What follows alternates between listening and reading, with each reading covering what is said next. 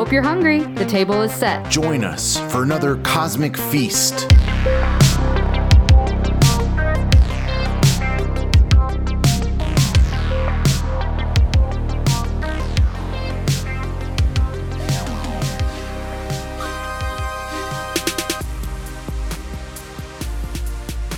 Welcome back to Cosmic Feast. I am your host, Sydney, and this is your host, David. And we are super excited for today's wonderful episode covering the book by Ingo Swann titled Penetration. Penetration. Oh my god. That, that is a perfect way to say that, too. Both ways, right? You have to say Yeah, it. everything else I can think of that goes with the word penetration, I cannot say right now. But what a crazy Well, name. that. Yeah, I know. Where did it come from? What does it mean? Is this like is this episode going to be okay for, you know, 15 and under year old kids to listen to? Absolutely yes, all the above. Good. We're going to we're to talk about that. We're going to talk about what Ingo Swann means by penetration. when- Although when, the he, kids, uh, if the kids were going to find this book in the library, it's probably sitting next to, or the librarian could probably confuse the search. A lot of things can go wrong when you're searching for this book. that's true. That's true. And you might be very misled if you're looking for a different kind of novel. you're like, what is this? What is this crap? What is this uh, mind, mind control, remote viewing crap? Why did the librarian put this book in in with the the fantasy uh, romance novels? I'm so, know. so confused. Remember those romance novels? There were just like these beautiful illustrations of like a woman wearing a dress from like another century, and it's just like open. Reaching up, and there's like And, like, Fabio's like yeah. o- over her, and there's like a big wave crashing in the background. There was always Yeah. a man with really long hair. Let me hit you up with the headlines for today. Hey, hey, hit me. Hey, hey. With the headlines. We're gonna wrap All right, we got episode. we got six interesting headlines today for you. First one starting with what is penetration really? Which we've already kind of hit on, but I've always I'm going to answer know. that question for you guys. Then we have followed by kidnapped by Russians, supermarket encounter in La La Land, ooh, spin doctors on the moon, the moon is hollow, and other lunar anomalies, and the history of telepathy. Wow. So stay tuned. We got some good stuff coming your way. Those are the best headlines I've ever heard on this show.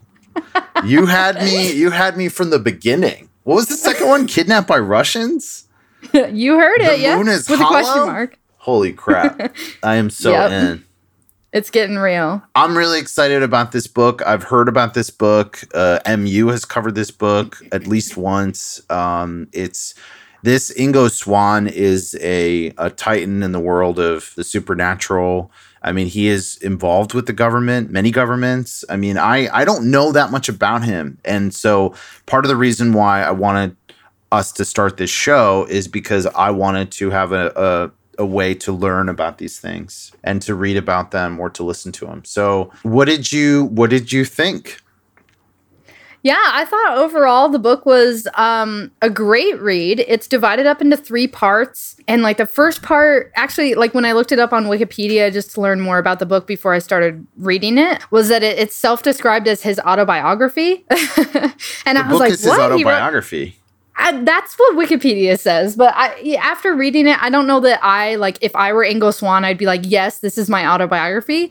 But the whole first part is about like his personal encounters with the phenomenon and like how his psychic abilities were used to help foreign and U.S. governments. Right. So uh, it it is very autobiographical in that sense. I don't think it covers his entire life story. It's it's more specific than that. But I did I did find it a great read. Like as I'm taking notes for for this book, I just found that I was like writing down everything, and I was like, oh my god, like so much detail. You know, you know the the fun part about being on this podcast is that I get to like read it all, take it all in, and then like make bullet points and just kind of make my own story out out of it like what what i really took from it and what stuck with me um and so it was kind of hard to like stop taking so many notes for the first part because like i said it, it was very interesting the whole first part is just like wow but then after that it You have good Go bullet ahead. points. No, you have good bu- bullet Oh. points. I, I would pay Yes. top dollar for your bullet points. They're they're premium premium gold bullet points. Like you're good at it. Yeah.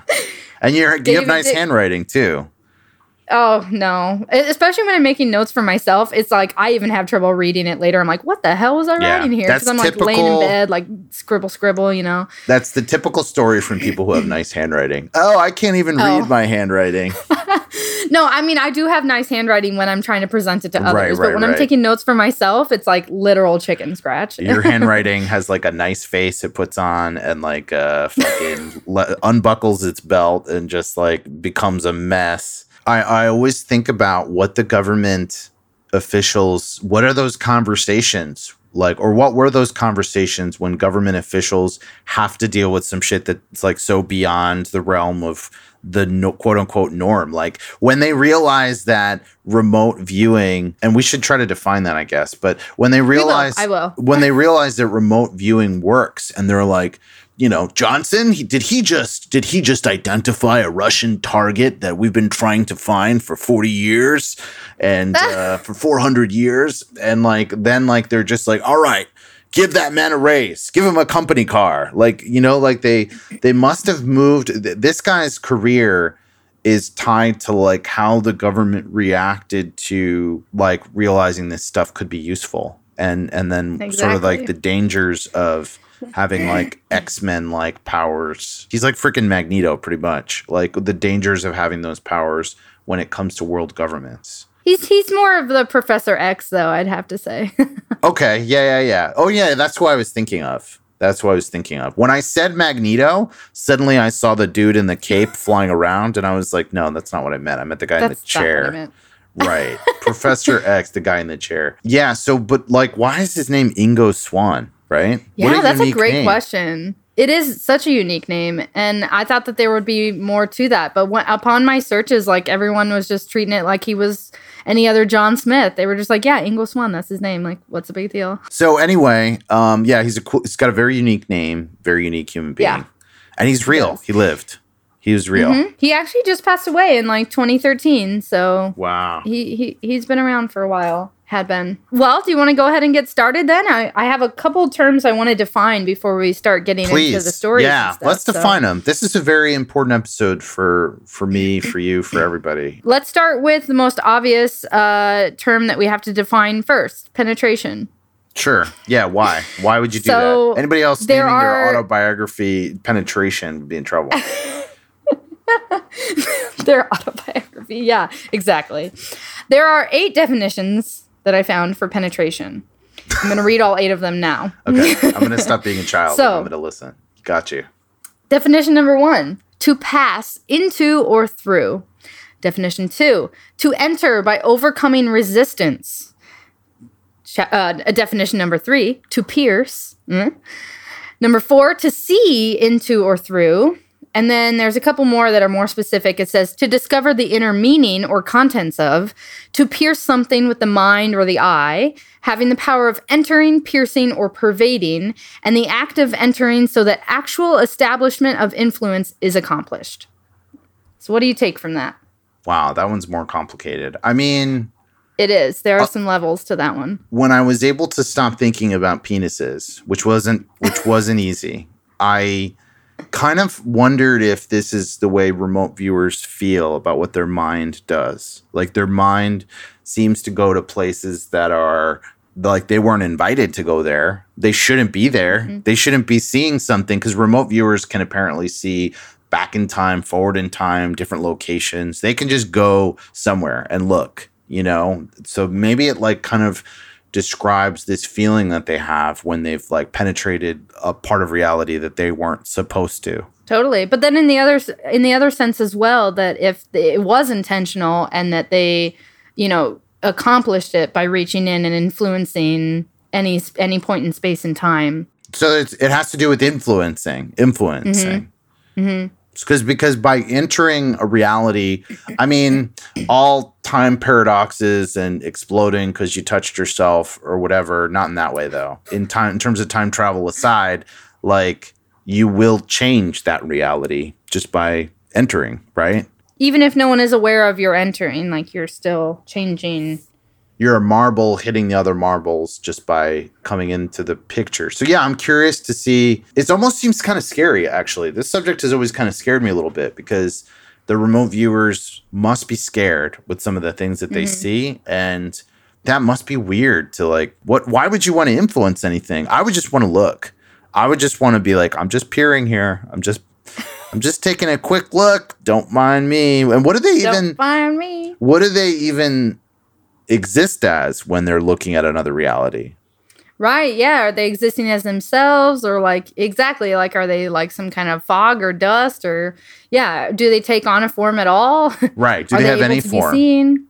Yeah. or or do you just like if you're let's say you're a group of aliens that your your freaking bread and butter of communication is telepathy and all this stuff like you can you just know there's some other mind there looking at you you can feel it you know kind of like you know i think one of the one of the easiest examples of telepathy and stuff like that in terms of our normal life is like when you're staring at somebody often they will turn around and they know you're looking at them like you just Yeah. know when there's a mind focused on you totally. so yeah okay it's cool. that's that's like your you know your gut reaction your intuition something that's inside of you that you can feel external eyes or presence or you know yeah that's, something inherent in all of us Yeah, it's like another energy source in the room that's focused on you, like a light that's that's shining your way. So does he define this or are you defining this? uh, for penetration this was in like the very opening pages of the book Okay, so good. that was the- that was the eight definitions that he um, supplied us with Nice. yeah, they they were like Um, we got to we got to address this first. Okay, cool. yeah right get it out of the way make sure you know that this is the book you're going to be reading Yeah. Um, this book came out in 1998, uh, and as I said before, it's divided into three parts. So the first part is autobiographical in the sense that it's all about some of the like research and government issues that uh, Ingo Swann was directly involved with. Okay. Um, the second part being specifically about activity on the moon, and then the third part being about telepathy. And we'll we'll talk more about that as we get there. Fun fact: Ingo was actually advised not to publish this book because his publisher or whoever told him not to publish it thought that uh, he would just be like known as like a scam artist and that they would just like blow it off and it would be you know, not treated kindly. Um, but he wanted to publish it and really made an effort to make sure that it was published so that he could just, in his own mind, like wrap up all this research and like put it to the side. And uh, in his words, he wanted to he wanted to pursue less stressful vistas. So he wanted to move on with his life and like get all this psi Yeah. phenomena out of the way so he could move on. And then that brings us to our next uh, term. So psi phenomena, psi as in PSI. Okay. It's the shortened word for psychic. Um, psi phenomena includes, but is not limited to, having extrasensory perceptions, you know, like having a sixth sense, precognition, and uh, psychokinesis, which uh, when I looked it up, I was like, psychokinesis, like, how's that different from telekinesis? Um, and they are very slightly different. So, telekinesis is referring to the actual movement of objects through mental power. Telekinesis um, is moving objects with your mind. Yes. ex- Okay. Yes, Okay, got it. Generally. And then psychokinesis is more about the mental influence that you can have on any physical attributes. So that that that goes beyond just objects, but like other people's minds or uh, intangible objects. Um, having mental influence over a- any physical attributes without using physical energy. So, So you're you're they're very similar. and and telepathy is reading someone's mind, but now we're talking Right. about psychokinesis being uh, having an effect on something Exactly. with your mind. Yeah. Interesting. Mhm. Okay. Um, a little bit about Ingo Swann. He is a self-described consciousness researcher. That's what he describes himself Wow. as. Um, on, on yeah, consciousness researcher. Interesting. Uh, on Wikipedia, he's listed as a psychic, which I think, in general terms, still covers consciousness research.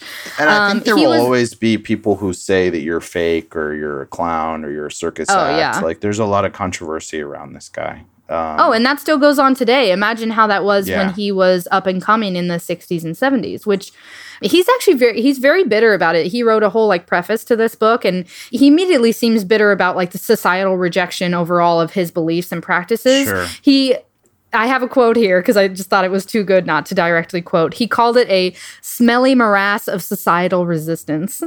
A smelly what? Morass? morass, yeah, you know, like I was lost in a morass of lies. Like just No, my Like entire a- life I've mm. never heard that word before. Morass? never heard the word morass. That's yeah, awesome. morass. Smelly morass.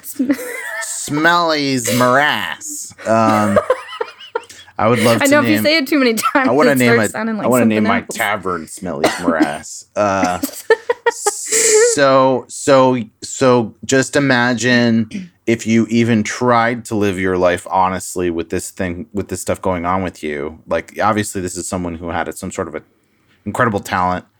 You know, if they Yeah. did have this talent, uh, and then the amount of shit that you have to take from the entire world, including people that probably hire you or trust you or anything. Exactly. Including- Yeah. Everyone is not sure if the abilities are real or not, and and You have to know, prove it constantly. Ingo Ingo himself is not even sure that it always works because like getting an accuracy percentage on any anything that you remote see, which we'll talk about uh, what that is exactly in a bit, um, is not always guaranteed 100% accuracy. So Wow. Yeah, imagine like uh, let's say you you remote view 10 times.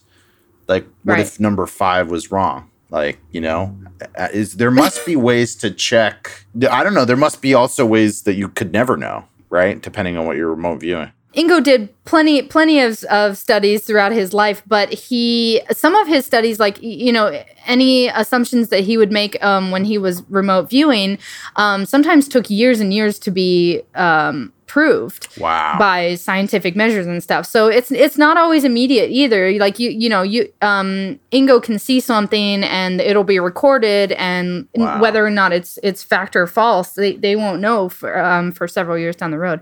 So we'll talk about some of um, those instances. So you know, you, you made me think that like this is that's very significant because I think one of the reasons that I love hearing about this remote these remote viewing stories is that you'll get an insight, right? Like you'll get an insight, like okay, how many freaking dark plans the the Greys have at the center of the universe, or something really terrifying or weird, or the history of another planet or the moon or what's happening. Like you'll get some sort of an insane insight. And the question is, if you reject this insight, then you won't have any chance to think about it as being a possibility, right? So I wonder, skept- skeptics that reject things, they're not allowing themselves to wonder if it is possible. And I, I like thinking about the possibilities. I think our show, rather than illuminate what's true and what's not true, uh, allow us to have a discussion. Let's let's be allowed to have a serious discussion about what if it is true instead of being kind of completely blocked off. So you know, you don't have to totally. form a religion around these ideas, but you can you can you can play with them and you can You can be open to the fact that the potential of existence is Yeah, and you get this insane gift, which is like perhaps knowledge that we would have no other way of having. None. Perhaps knowledge that's illuminating things that otherwise we're just completely blind and young in the universe and would have no knowledge of whatsoever. So I'm excited. Cool. Yeah. Good. All right. Well, that takes me to my next uh, definition. Do you, David, can you define what remote viewing is for our listeners?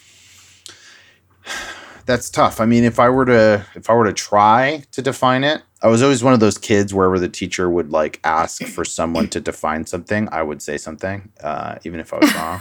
I would I would I wouldn't just I wouldn't just stand there silently. If it was math, it was a I whole different that. story. I would try to hide. That's half the battle, though, is just taking a taking a good old gander at what Yeah. you know what a term means. That just from what you know of past uh, experiences that you've had, and and maybe what the like Latin roots of the word means.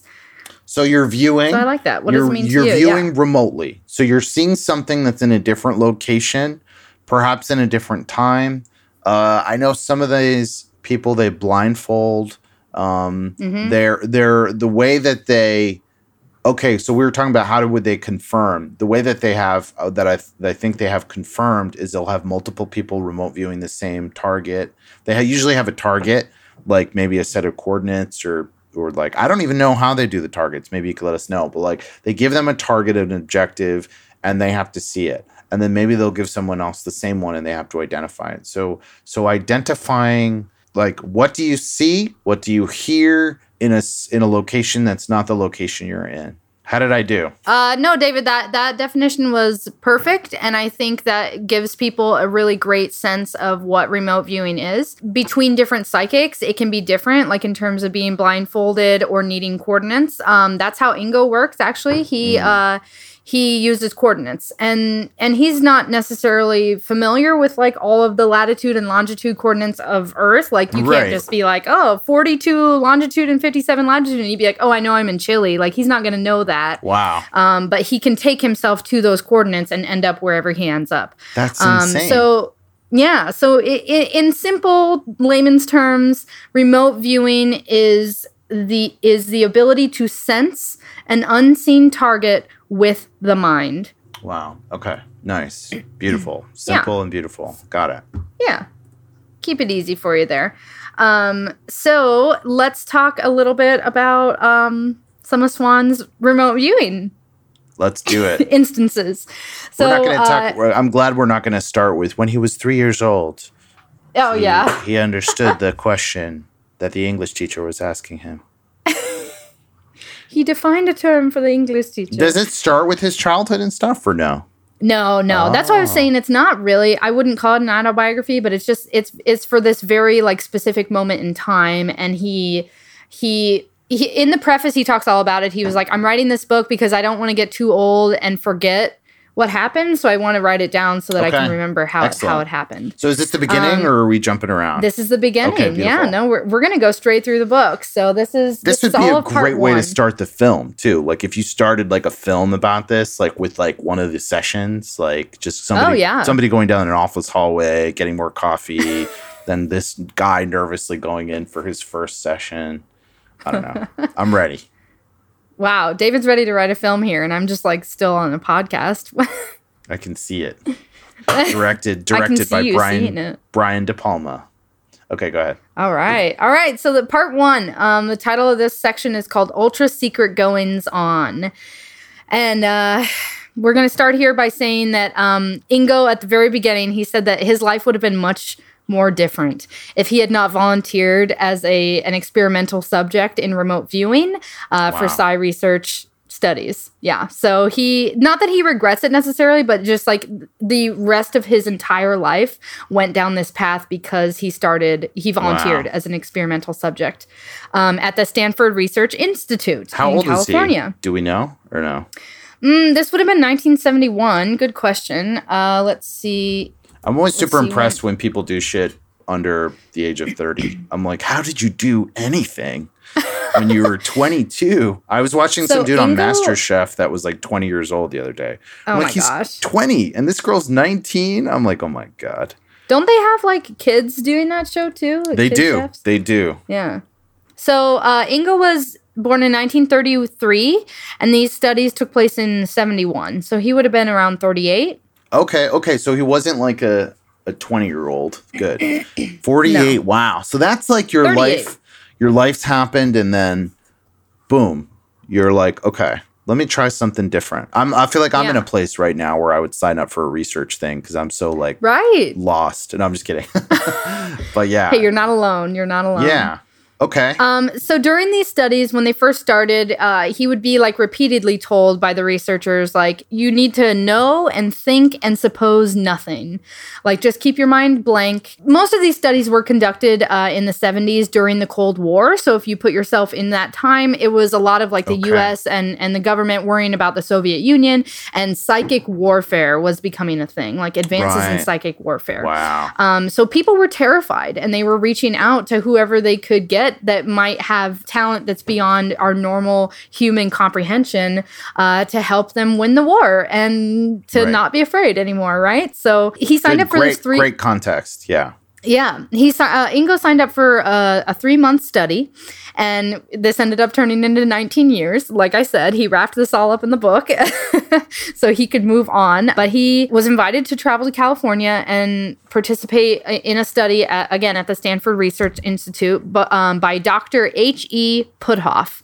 P U T H O F F, Puthoff. Puthoff, yeah, yeah. And um, the, the, this study, again, was specifically to discover any extrasensory perception in humans and whether or not that could be reproduced when we're talking about psychic warfare here, we're talking about like they're they're they're trying to see if well maybe if Ingo Swann can do this remote viewing, we can figure out how he does it and teach it to other people, and like you know we can get more gain more power over the Soviets. This isn't a joke, people. Like, this is like the government struck gold, and supernatural gold is is very weird and tricky, mm-hmm. and I don't know if it is very replicable. I don't know, but there are people still trying to teach and learn this stuff today. This is a huge moment in history for human beings. So, modern. Well, if you think anyway. about the timing too, um, like the first man on the moon just happened in 1969. Like we're making so many huge space advances. This is the prime time right now. Like everyone is trying to figure out what they can do and how they can do it better and who can do it first. And so this, but those this, are this becomes those are physical advances, right? Mm-hmm. That's like we got to build this rocket and we need all these people working on it and we need like all this money and like it's going to cost trillions of dollars. We're going to send someone to the moon. And this is someone going there with their mind, you know? I can go to the yeah. moon with my mind. Like how about how about that shit? Like yeah. that's amazing. So here, here's an example. Yeah, this is his first time remote viewing, and and uh, this is just an example of of one time that he successfully remote viewed. Like, of course, this this study took um, a long process. What ha- was supposed to be three months turned into 19 years of studying this for Ingo okay. and his friends at the Stanford Research Institute. Um, so this this instance that I'm going to talk about happened in 1973. So this is okay. two years into his study. Um, he uh, he psychically travels to Jupiter, and he there was a lot of like uh, you know, hit back from this, and and they were saying like, we're not going to waste our money like making you go to Jupiter. There's nothing there. We don't need to see anything there. And he was like, I love I, this shit. I mean, what is better than this? Oh my god! Right. Like, so the. This is amazing. It's 1973. This is before NASA has even traveled there physically. Like nobody has even seen pictures of or like been to Jupiter. Just just what you can see through the telescope, okay. you know, at like however many, many millions of light years away. wow. So um there there were actually several things that during the study that Ingo an- anticipated, right? He saw with his mind and had them write down and record that uh, then, like I was saying, were prove proven years later down the road that to be true. Um, so the, these are some of those confirmed attributes that he uh, anticipated. He told researchers that Jupiter had a hydrogen mantle. Um, this was confirmed two years later in 1975. He told them that large windstorms and tornadoes were occurring all over the planet, um, which was confirmed in 76. Wow. He anticipated that the planet was dominantly orange in color, which we didn't even know until 1979 when we got our first color photo from a Weird. telescope. He anticipated ice crystals existing in the atmosphere, which they he weren't even sure if stuff? Jupiter had an atmosphere. Yeah, he saw all these things. Um, and just wow. that it was very uninhabitable, of course. Um, and he also anticipated planetary rings inside the atmosphere, which uh, was con- also confirmed in 1979. So, again, several years after he had already like remote viewed and mentally gone to this planet wow. and checked it out. Mm-hmm. So that's just one example to get you into so he the craziness with, that's about to ensue. This was his first time remote viewing, or sort of like the first big. No, story? no. This is okay. like two years in the okay. in the, into the yeah. study. This was just okay, one that I, I wow. figured was was notable. I wonder. Um, I wonder what it. I wonder what it looks like to him. You know, but it's it's apparent that you can just. It's not just seeing things, but you're getting information. Right. You know? He also he mentioned that like um when he is remote viewing, it doesn't feel like he's in his body. Like he can see things that no human would be able to like encompass with all of their like minds you know their physical eye and it's more of like right. the mind's eye so he can he can like oversee he can like wow. look at the entire planet he can look up close um you know he can see miles and miles like it's just it's very it's it yeah it's really hard to wrap my mind that is yes kind of kind of like what a what a what a movie screen can see you know how we can see like the entire earth um, on the movie screen but then we can also see like a guy exchanging money with another guy on the street, you know, and then but then it can zoom out and you know it's just yeah, the, the this omnipotent. Of, it just yeah. makes me think of this godlike vision. Like you just go from like some office to like boom the majesty of the universe in front of you. Like, holy God. I can't even fathom. so this is going to take us into our next headline: kidnapped by Russians. Okay. You ready for this, David? Yeah, I'm ready. I have to say that this chapter um, is titled "Encountering the Spookiest Spooks." I just thought that was so cute. I almost used that as my headline. The spookiest spooks. Swann Yep. definitely has a sense of humor. He does. Right? He sounds like he does. Definitely. Okay. so here we go. Story number Because he, one. he wrote this book, right? No one else helped him write it or Oh, yeah. anything? Okay. no, he he wrote it. So it's I in mean, his he had voice. yeah, it is definitely in his voice. Which is why I think again Wikipedia was like it's autobiographical. yeah, it's not it's really just his first part. the story of his life. Yeah, okay. No, no. So here we go. Story number one. Swann got a phone call at 3 a.m.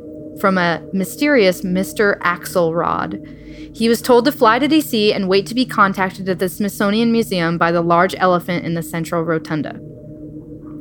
He was so worried he was going to be kidnapped by the KGB because, as I said, the Cold War is going on during all of this. Right. He's like He's like a terrified. He's weapon. like, He's a yeah, walking he's like, "Wha- weapon." what's going to happen? Are they going to kill me? Are they going to kidnap me? Are they going to use me against the U.S.? Um, he just doesn't. He has no idea what to think. And the the guy on the phone, Mr. Axelrod, seemed real serious. Seemed to know what was going on. So he got out of bed and he took the next flight from LaGuardia to D.C. He gets there early. He decides to explore the museum's minerals and crystals while he waited. And right at noon, he stood gazing up at the elephant when a tall, handsome, modelish man with green eyes handed him a card. And in the card said, Please do not speak or ask any questions. This is for our safety as well as yours. Okay. So he doesn't say a word. He turns around and he's escorted to a car where a second man, who looked exactly like the first man's twin, greeted him and shook his hand. They didn't say a word to him. He was taken in a car and completely stripped down to be checked for bugs and weapons. He was like, This is it. This is how I'm going to die for sure. Why would he Um, go though? You know? I don't know. I mean, here's the thing: if if you don't if you don't take the risk, you're gonna regret it forever, wondering what what what was you know what could have happened. I don't know. He must not have been too threatened, but yeah. He, he- was like, it's a public place. What can happen? Right? right, right. He's going but with the flow. but reading this, you are like worried. You're like, man, who are these people? He hasn't even heard them talk, so he hasn't heard their accents. He doesn't know. He says they don't they don't look Russian. They look like they're They're just American. talking. They're talking in index cards. They're a race They're of people in that index speak cards. via index cards. Got you. So he gets another card inside the car, and it says, You are being taken to a heliport for further transport. We will place a hood over your head before we reach your destination. If you are hungry, sandwiches are available. we'll we'll we'll we'll, we'll guide him up to your face Yeah. from under exactly. So he agrees, he puts the hood on, and he's transferred from the car into an airport where he's flown somewhere. And he's walked inside. He remembers going down an elevator, being spun in a circle 10 times, and then walked over to a chair and pushed down in the seat where they remove his hood. So the hood's removed, his eyes are like watering. He like is so um, upset by like the blinding light that's in front of him. And this man introduces himself as Mr. Axelrod. And he speaks and he has an American accent and he apologizes for the way, you know, it had to all go down. But he's smiling, he has kind eyes, and he tells Swann that he has uh, this opportunity for him where he wants him to remote view and they're gonna they're willing to pay him one thousand dollars a day to study his psychic ability. In 1970, whatever, you can't turn this down, right? I would be This like is like five thousand dollars a day. n- nowadays you could you could get away with that for sure. Were But, they uh, were they so- Russian or we don't know yet? No, no. Well, he assumes they're not because Axelrod is the first one to speak, and he is Because of has an American Axelrod's kind green eyes. Exact. Well, yes, exactly. Axel asked Swann to tell him all about his remote viewing abilities, um, and Swann tells him how he would like assume weather in cities around the nation, and how he specifically uses coordinates as a universal language of his psychic travel. Wow. So Axel, they begin working together for the next couple days, and Axel begins telling Swann more about the moon.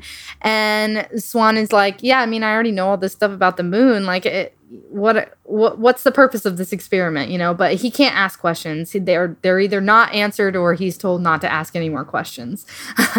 So he just goes along with it.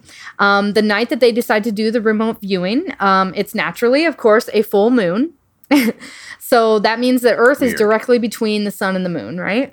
Um, so swann he when he go when he goes into his remote viewing um he asks questions out loud. They're like rhetorical questions but it's to help the people who are also in the room understand like what he's going through. So wow. he'll he'll be like why do i see a giant white rock? Why is it dark outside? You know he'll he'll he'll ask questions out loud like that. Um again he does not close his eyes when he's remote viewing which is a terrifying thought. He just like has his eyes open and is looking into a completely different sure universe galaxy wow. space time yeah you can just kind of i mean you can imagine something without closing your eyes right i don't know that's hard for me i feel like i can only really get into it if i close my eyes like my imagination works better yeah but you if you're eyes. thinking if i ask you to think about like the wedding right or if i asked you to think uh-huh. about home or like this trip that you had or whatever. Like you could see it if you tried, if you took a moment to look at it.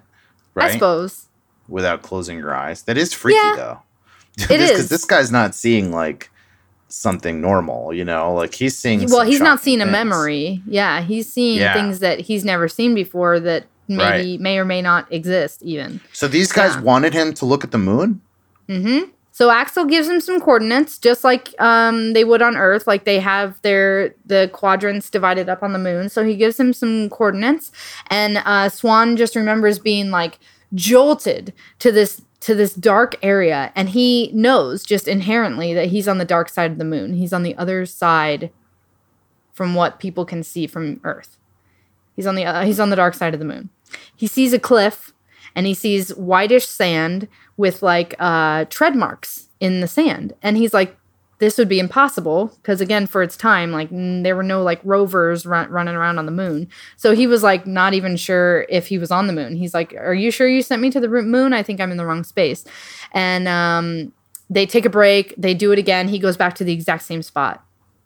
So he notices that the cliff is like shiny obsidian.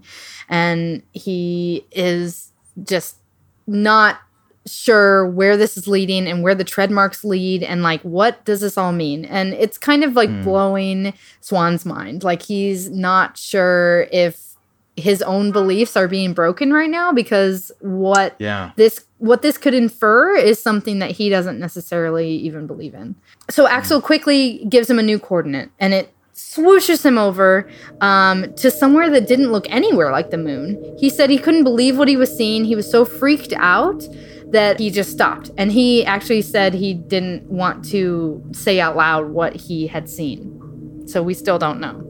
But it freaked him out. So they have lunch, they take a break, and he decides to go back. He says, "Okay, send me back." And they they send him back and he finds that he's inside of a crater in the moon. And there's like this greenish haze. This is where fog. he this is what he didn't want to talk about. Yeah, this is what he didn't want to talk. He's in a crater so, in the moon. A crater in the moon with a greenish haze inside the crater. He said he saw two rows of lights, like a football stadium, and he just knew that there was life there. That there were other beings in the area. He could feel the the energy, and um, he said that as he was saying that out loud, um, Axelrod uh, broke his pencil in half and just went shit. so Swann knows that they're in some trouble. Like whatever they're finding is something that they weren't supposed to know about, right? So Swann Swann assumes that it's the Russians, that they have a moon base and they're already on the moon and they've done it before Americans did. um, right. So so again, he sees these these football stadium lights. He sees t- towers that are about like 40 floors in height, um, and he knows that this couldn't be from from Earth's intelligence. Like how how would they have built something 40 stories up on the moon? And so, so he starts to question maybe this isn't from Earth at all. It's a tower inside the crater. It's out. It's outside the crater. But it's, it's on oh, the so now he's outside the, the, crater. Yeah, he's kind of just looking around from inside. He's the moving crater, around. But he sees okay. a tower out there. Yeah. Mm-hmm. Wow. So yeah, Swann Swann just assumes maybe this isn't from Earth at all. And he begins panicking, confirming all the rumors are true about all, you know, the extraterrestrials that live on the moon and and he he's like not even sure how to feel. He just starts crying uncontrollably. So Axelrod just tells him like, "Let's take a break, like go take a nap, you know, just settle and we'll talk more about it later. He just, he like freaks out on Axelrod. He yells at him. He says, How dare you use my power against me for something that I don't even believe in? wow. And uh, Axelrod just confirms to him, he said, I, I needed to ask for your help to see because this is something that we've been trying to see for years and years and haven't been able to reach it. He, he decides to go take a nap. He's like, I need a 20 minute nap. It turns into a six hour nap. And when he comes back, Axelrod explains, like, we've had tons of psychics come in here and we it, who have tried to do the same thing and we haven't been able to see anything. So he's the first like psychic that could actually successfully remote view to what they already knew to be confirmed on the moon but we're trying to get he has real remote viewing power. Like it mm-hmm. works like he's well, I think it's just amazing how quickly he can go there. Like they just give him yeah. coordinates and he's like, boom, he's there. It doesn't. There's not even a process or anything. He did talk about not um, drinking the night before. Um, kind of like this reminds me of Tyler D from episode six. Episode six. Okay. Sure. Um, about how he can speak to higher beings, but he has to have a clear mind to do it. I think. I think sure. that this goes hand in hand with that. Um, he did say he could have coffee. However, he did say okay, he had coffee. yes. So you can yes. still remote view with coffee in your system, apparently. He's also like a chain smoker of these like fancy cigars. And I guess okay. Mr. Axelrod had like a whole case of them for him. Like they already knew wow. a lot about his life when he came. So So they let uh, the it's crazy that let this man take a six hour nap. They were so impressed. Well, and he just, you know, was completely needed, mentally wiped out. He, he needed yeah, rejuvenation. It, it steals, it takes energy, right? It yeah. takes energy from your whole being. And then your yeah. conscious mind has to come back and be like, what did I just do? What did I just Exactly. See? So he wakes up from the nap wow. and, you know, he's like, I'm ready. Let's go for another excursion. And so they go into it again and he starts drawing everything he's seen as he's walking around on on what is supposed to be the moon. Um, he sees towers, he sees machinery, he sees like tons of different lights, like LED bulbs and, and things. He sees strange looking buildings that are more like dome shaped and he sees bridges with that just like jut out and don't lead anywhere. They have no real function. He just sees wow. Bridges for no reason. Um, he sees small saucers with windows that are like inside of caves. Uh, he sees what he believes to be airfield hangars. He sees this long, like tube like machinery that are all lined up in perfect rows. Uh, you know, something that looks like a military base. He sees uh, straight roads that extend for miles and miles and miles. Um, obelisks. He sees obelisks that have no apparent function. He sees nets on top of craters that were made to look like houses where people obviously lived.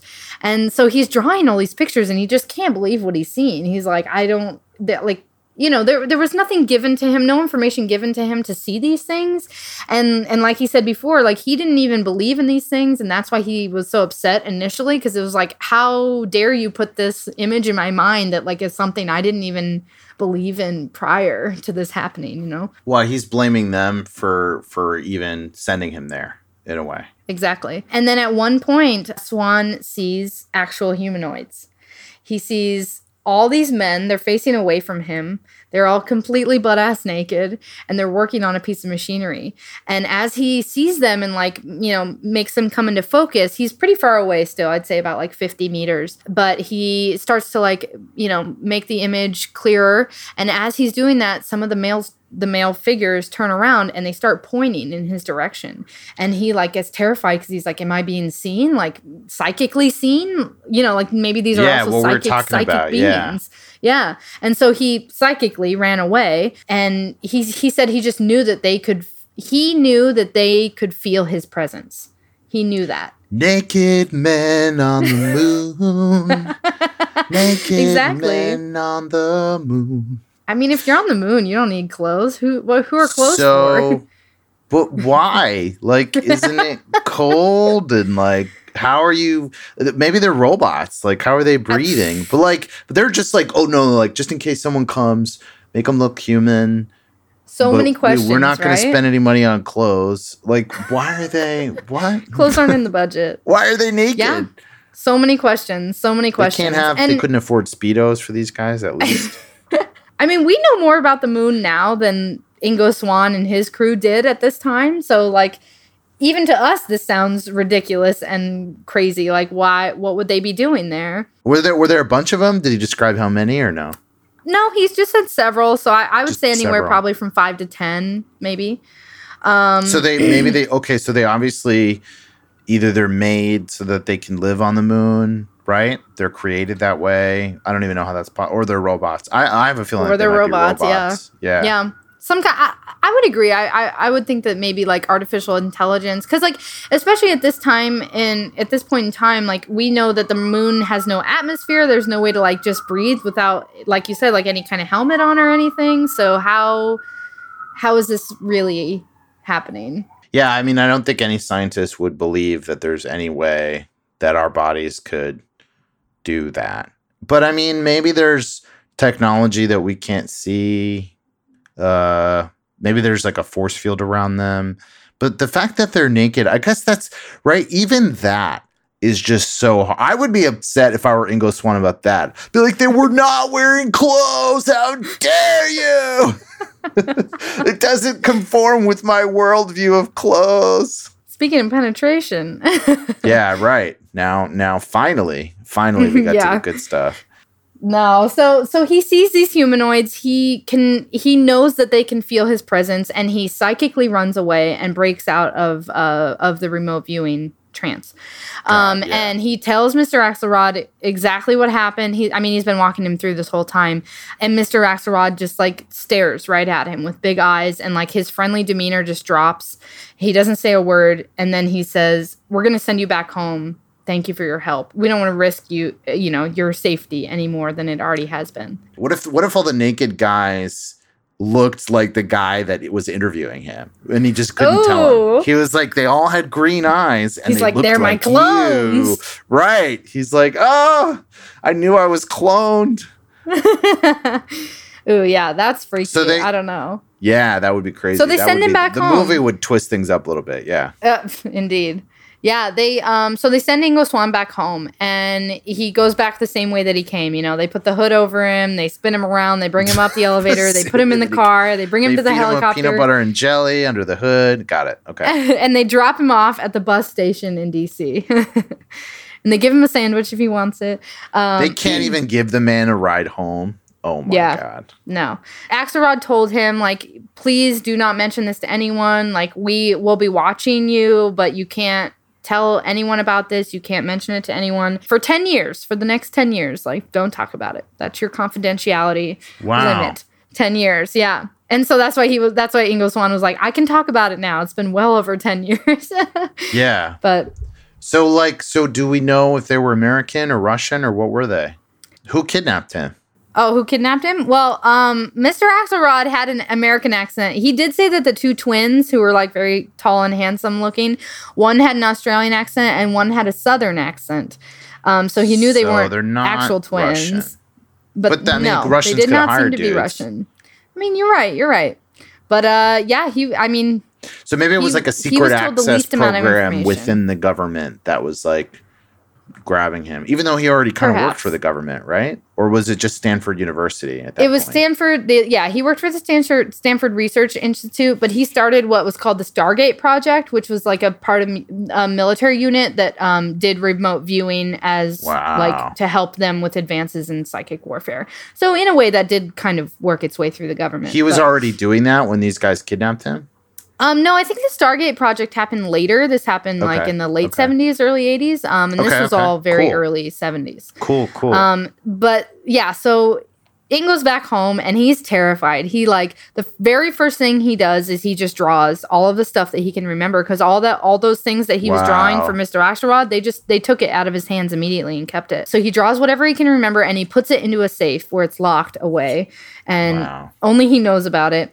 And then he just gets this like enormous wave of paranoia and he just feels like he's being followed everywhere.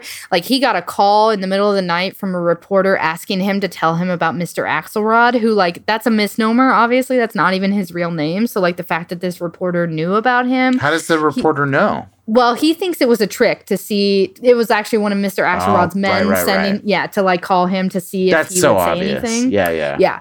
So he and he just responded appropriately. He said like I've never heard of Mr. Axelrod. I don't know what you're talking about. Click, you know. So this this went on for several months, and then he all of a sudden he was contacted by Mr. Axelrod again. Uh, he was mailed a book that uh, was called "Somebody Else Is on the Moon." And this is a real book that exists uh, by George Leonard. Um, there aren't many copies of it left because, again, it was like a book that everyone just kind of floofed over, and, and scientists and researchers were like, "Ah, that's that's a joke. That's a joke." The book is called you know? Somebody Else is on the Moon. Yep, he reads it three times in a row. Like he can't do anything else. He just reads this book three three full times. It had pictures, and he Swann went to his safe and brought out the drawings, and he noticed that there were similarities between the drawings that he made and the pictures in this book. David's like, must see pictures. Type, type, type. Yeah, George. Yeah, I just I was like, let me interrupt the podcast with no, it's okay. George. Leonard. George H. Leonard. Okay, crazy. I think I've heard of this book. It's it's a wacky, wacky book. Yeah. So in a way, um, he uh, Swann felt like his he was getting feedback for his his work well done with Mr. Axelrod because a lot of his sightings in his remote viewing were confirmed with these photos in George Leonard's book. He spoke to some of his colleagues about the book, and everyone seemed like very disinterested. These are people at the Stanford Research Institute as well, so they're all like, "Oh no, that that book is a joke." Um, they didn't care anything that was in it. They didn't care about anything that was in it. And of course, Swann can't mention like, guys, listen, I went to the moon and I'm seeing these exact same things. He can't So- say that he remote viewed. Well, how did he get the target? Right. yeah. Right. He doesn't. He doesn't even know where Chile is. How could he get the target? You know. exactly. That brings us to our next headline, which is called The Supermarket Encounter in La La Land. Okay. Cool. So this chapter took a huge turn. I actually like right before I started this chapter, I put the book down and like made dinner or something. Like I just gave myself a little break and then I came back to it. You and needed I a thought, six-hour nap yourself. Yeah, exactly. I had to recoup and then get back into it from it was just so overwhelming.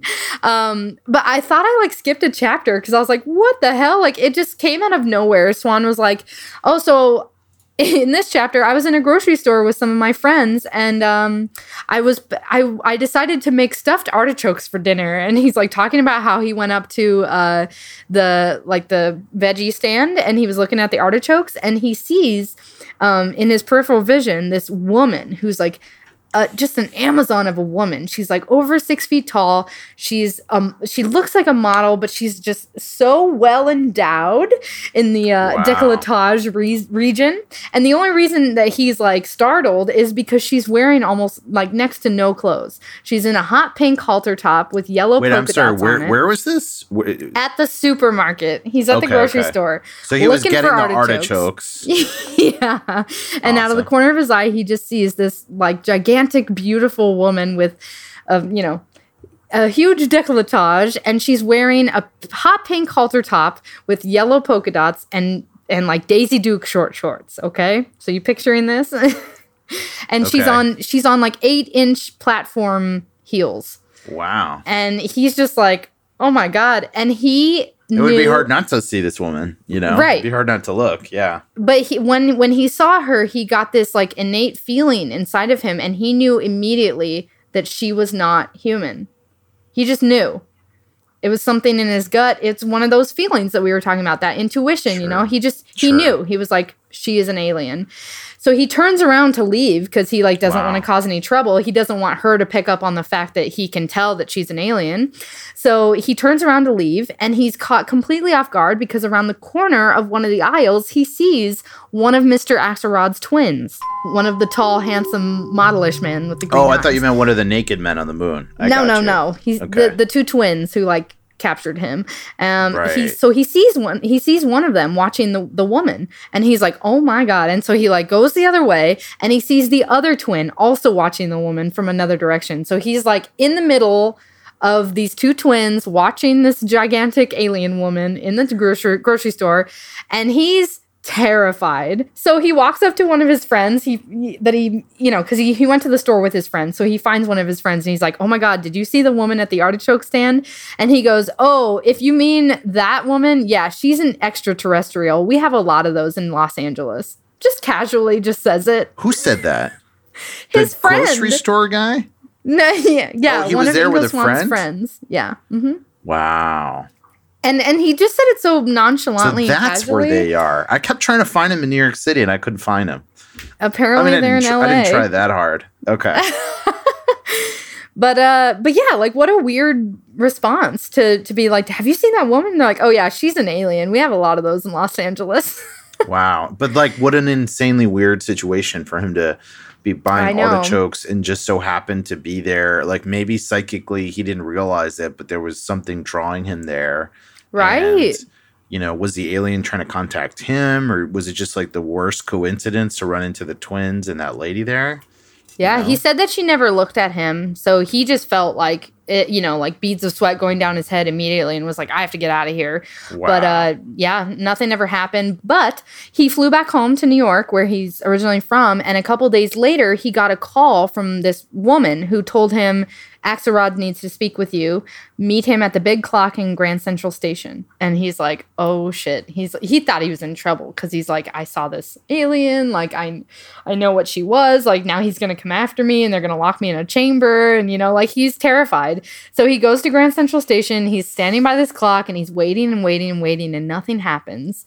And so after about 15 minutes, he's like, "Ah, "Screw it, I'm leaving." So he turns around and he starts making his way back down to the subway station and he catches a glimpse of a homeless man standing in the corner who is looking right at him and he sees that it's one of the twins dressed in as like a homeless man to like be inconspicuous. Oh, John And- Wick and- style. Yeah, exactly. He walks up to him um, with a with a card that says "Follow me," and the homeless man, the twin, goes down into the subway steps and he goes to the nearest phone booth. This was the time where there were still phone booths in subway stations. yeah. so he goes to a uh, phone booth, dials this number, and then hand hands the phone to Ingo. All he can remember is he's getting like these crazy questions from Axelrod, being like, "Who was that woman? What were you doing at the grocery store? Why did you see her? Did you look at her?" Like, she, and basically, he, Ingo just like interrupted him and was like, "Dude, I'm pretty sure she was an alien. I I just happened to be there randomly. It was like not my fault at all, but she gave me bad vibes." And he was like, "She's a very dangerous entity," is what he told her Wow. he's like relieved that he's not in trouble, but he's also like really uneasy because he's like, oh my god, now now I know that there are like ETs just hanging around grocery markets in LA. And yeah, uh, dude. Like, oh my god. Like, what if, like, imagine running into like a beautiful woman that's like murders like humans. I mean, I don't know. Like, I don't know. That's crazy. yeah, It's like an I mean, they, they made movies about that too. Yeah, yeah. An X Files episode. There's X Files episodes about weird entities that like are like killers, basically. Wow. But I mean, we don't know why. Like, what makes her so dangerous? You know? right, Like, right. ugh. And Ingo never finds out either. So Yeah, that's that's an unanswered question. But maybe maybe someone else had an interaction with her that we can read more about in another book. it's interesting that he can't it doesn't sound like he can necessarily control what he wants to know like let's say he wanted to know more about her like he wanted to google her life in his brain Right. like how could he maybe he can't do that right like he can't because he can't pick the coordinates Or Okay, can so he? maybe there's no internet This so- kind of goes into the telepathy thing, which we'll talk about at the end. But I think what you're referring to is beyond his psychic abilities. So what he Yeah. does is he can he can travel through space and time, and and see things that have not yet been been, been seen. But that doesn't mean he can get into other people's heads. He's not like a clairvoyant or like uh, you know someone who can telepathize their thoughts into someone uh, else's brains. He's that's not really the type of psychic that he is. So but if um, he wanted to know more about that lady right like i don't think he can like how could I don't you? think he can You either. know? No. Unless unless Axelrod knew more about the woman and could send him to like where she lives or, you know, something like that. I wonder how you would see in a different time. Do they talk about in the book? Do they talk about at some point seeing in different times or no? Um Swann doesn't talk about like any any kind of excursions that he went on that went to a different time period. Um but I could totally see how that would fit into the same realm of in remote viewing though. Yeah. Like how do you? Well, how would you establish coordinates in another time? You know, right. I wonder. I wonder. Wow, what a what an incredible image. That's not. Right. That's that's a scary La La Land right there. Um, So uh, he, he's talking to Axelrod on the phone, right? And he's like, "What does this mean?" And he's like, "I need to know more about this. Like, I've been living in paranoia for months, thinking I'd never hear from you again. And then I see this crazy lady in the market, and I see your twins. Like, what is going on? Can I be more involved?" And so Axel tells him, "Listen." You're doing that remote viewing study at the Stanford Research Institute. They know things about his life that he's like, how would anybody know this? But they do. So he says, when you get to 65% accuracy in your study, I want you to put on, on a little piece of paper, write a six five, and put it under your paperweight on your desk, and we will be in contact. Okay. So, so several months later, Swann reaches 65% accuracy on his uh, research study that he's volunteering in. And he writes on the paper six five puts it under the paperweight. And shortly after that th- by the way this is a room that like he he like goes on and on for paragraphs talking about how um secure this this room is this office that he's in like like not even the security has keys to get in like it's like hand coded and there's like a hallway with a with a fob and then there's a keys for there and like you can't get into the building without security measures right? So he says like shortly thereafter after he put that note under there he sees dust where the paper was left and he picks up the paperweight and in the dust it reads expect contact. In the dust, it says, "What do you mean like someone the wrote with their finger like expect contact Like on the dust. desk." yeah Okay. Weird. Uh, yeah, so yeah, super weird, right? And it's like, The government has tricks of their own, right? We don't know Yeah. if they have maybe they have some supernatural knowledge and and they use it, they weaponize it, but but they do have tricks, like magic tricks, right? They have like little Right. ways of doing things. Okay. And Yeah, they, so- they have surveillance on this guy. They they- Exactly. They, own this guy basically, kind of. probably. Yeah. Pretty much. Yeah, they follow him into the uh, cafeteria shortly thereafter at the Stanford Research Institute, uh, where he's like sitting with some friends, and he walks by and sees Mr. Axelrod in like a bathroom in the side that's locked, and he just goes straight into the bathroom. And so uh, Swann like looks around and he's like, uh, "Guys, I'll be right back." And he puts his food down and he goes into the bathroom, which was supposed to be locked. And so he goes in the bathroom, and Axelrod is in there, and he says, "Listen, I'm going to take you to see a UFO. You need to leave for a couple days. You need to tell your friends some weird excuse why you have to leave right now. But we're going to put you on a private plane, and we're going to fly somewhere." And he's like, "Okay." so There he just goes back to his yeah, exactly. There's sandwiches along the way and cigars. So he, he goes back to his friends and he says, uh, guys, I gotta go. Something came up. I gotta fly out of here. Going back home. Something, something. Make up excuse. Insert excuse here. So he gets on this private plane and they fly somewhere. Again, he doesn't know where they're going, but um, it's very cold there.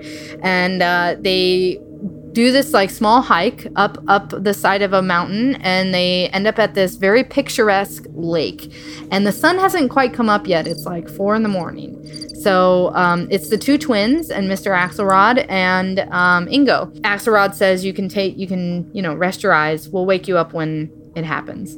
And so here's that story swann is awakened by the twins saying it has begun they're always like very short in words. Either they're handing him index cards or they just say like three words. It has begun. So he sees all these colorful fireworks going off in the distance above the lake, and he's like, what is happening? There's a fireworks show.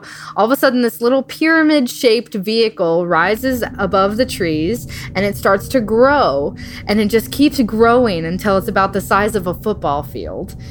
And it's huge, right? So, like, picture 90 feet in diameter. This thing, this pyramid shaped vehicle. Wait, so he's at a lake and Mhm. and he sees this vehicle rise out of the lake. rise ab- above the trees, like behind the okay, lake. You know, okay. you can you can see the Oh no, lake. no, not not out of the lake. Right, right, right. Sure. Um, it scans the area. It's got like red beams, right? And he said it's got two big lights on the side and red beams, and it's scanning the area, and it's sending these like blasts, like laser blasts, into the forest where it suspects movement. And he can just see like deer and porcupines and like all these animals just flying up out of the forest after they're being blasted. and um, They're going into the the saucer thing. no, they're just being like thrown up because they just got blasted, so they're being like thrown up over the. You're like, yeah, well, they just got blasted. So Yeah, they. I think they are if no a longer porcupine alive. gets blasted in the forest, yeah, does it get blasted? Exactly. Um, That was the And- other idea he had for a title, blasted. And then he went with penetration. He's like, what describes my life more, blasted or penetrated? ay, ay, ay. Swann, while while all this crazy stuff is happening, right? He's seeing like forest animals being thrown up, and like the twins told him too. They were like, "Don't move at all. Like this UFO can suspect any movement, and like we will be blasted. We could get killed. So like you cannot move." And he's like shaking inside of his coat. He's like he's cold. He's frightened. He's like so paranoid. He doesn't know what the hell's happening, and he's Ugh. seeing this UFO grow in front of his eyes, blast in the forest. And and while he sees that, he sees it um, underneath, all the water from the lake is being sucked up into the vehicle as well. So they're like, this UFO is taking water somewhere. What are they doing? They're taking our water. All of a sudden, like he gets grabbed by the back of the neck and pulled down behind this like rock thing that they were sitting on, and the blast hits the rock and like blows up. So they did. What? they just narrowly escaped death there.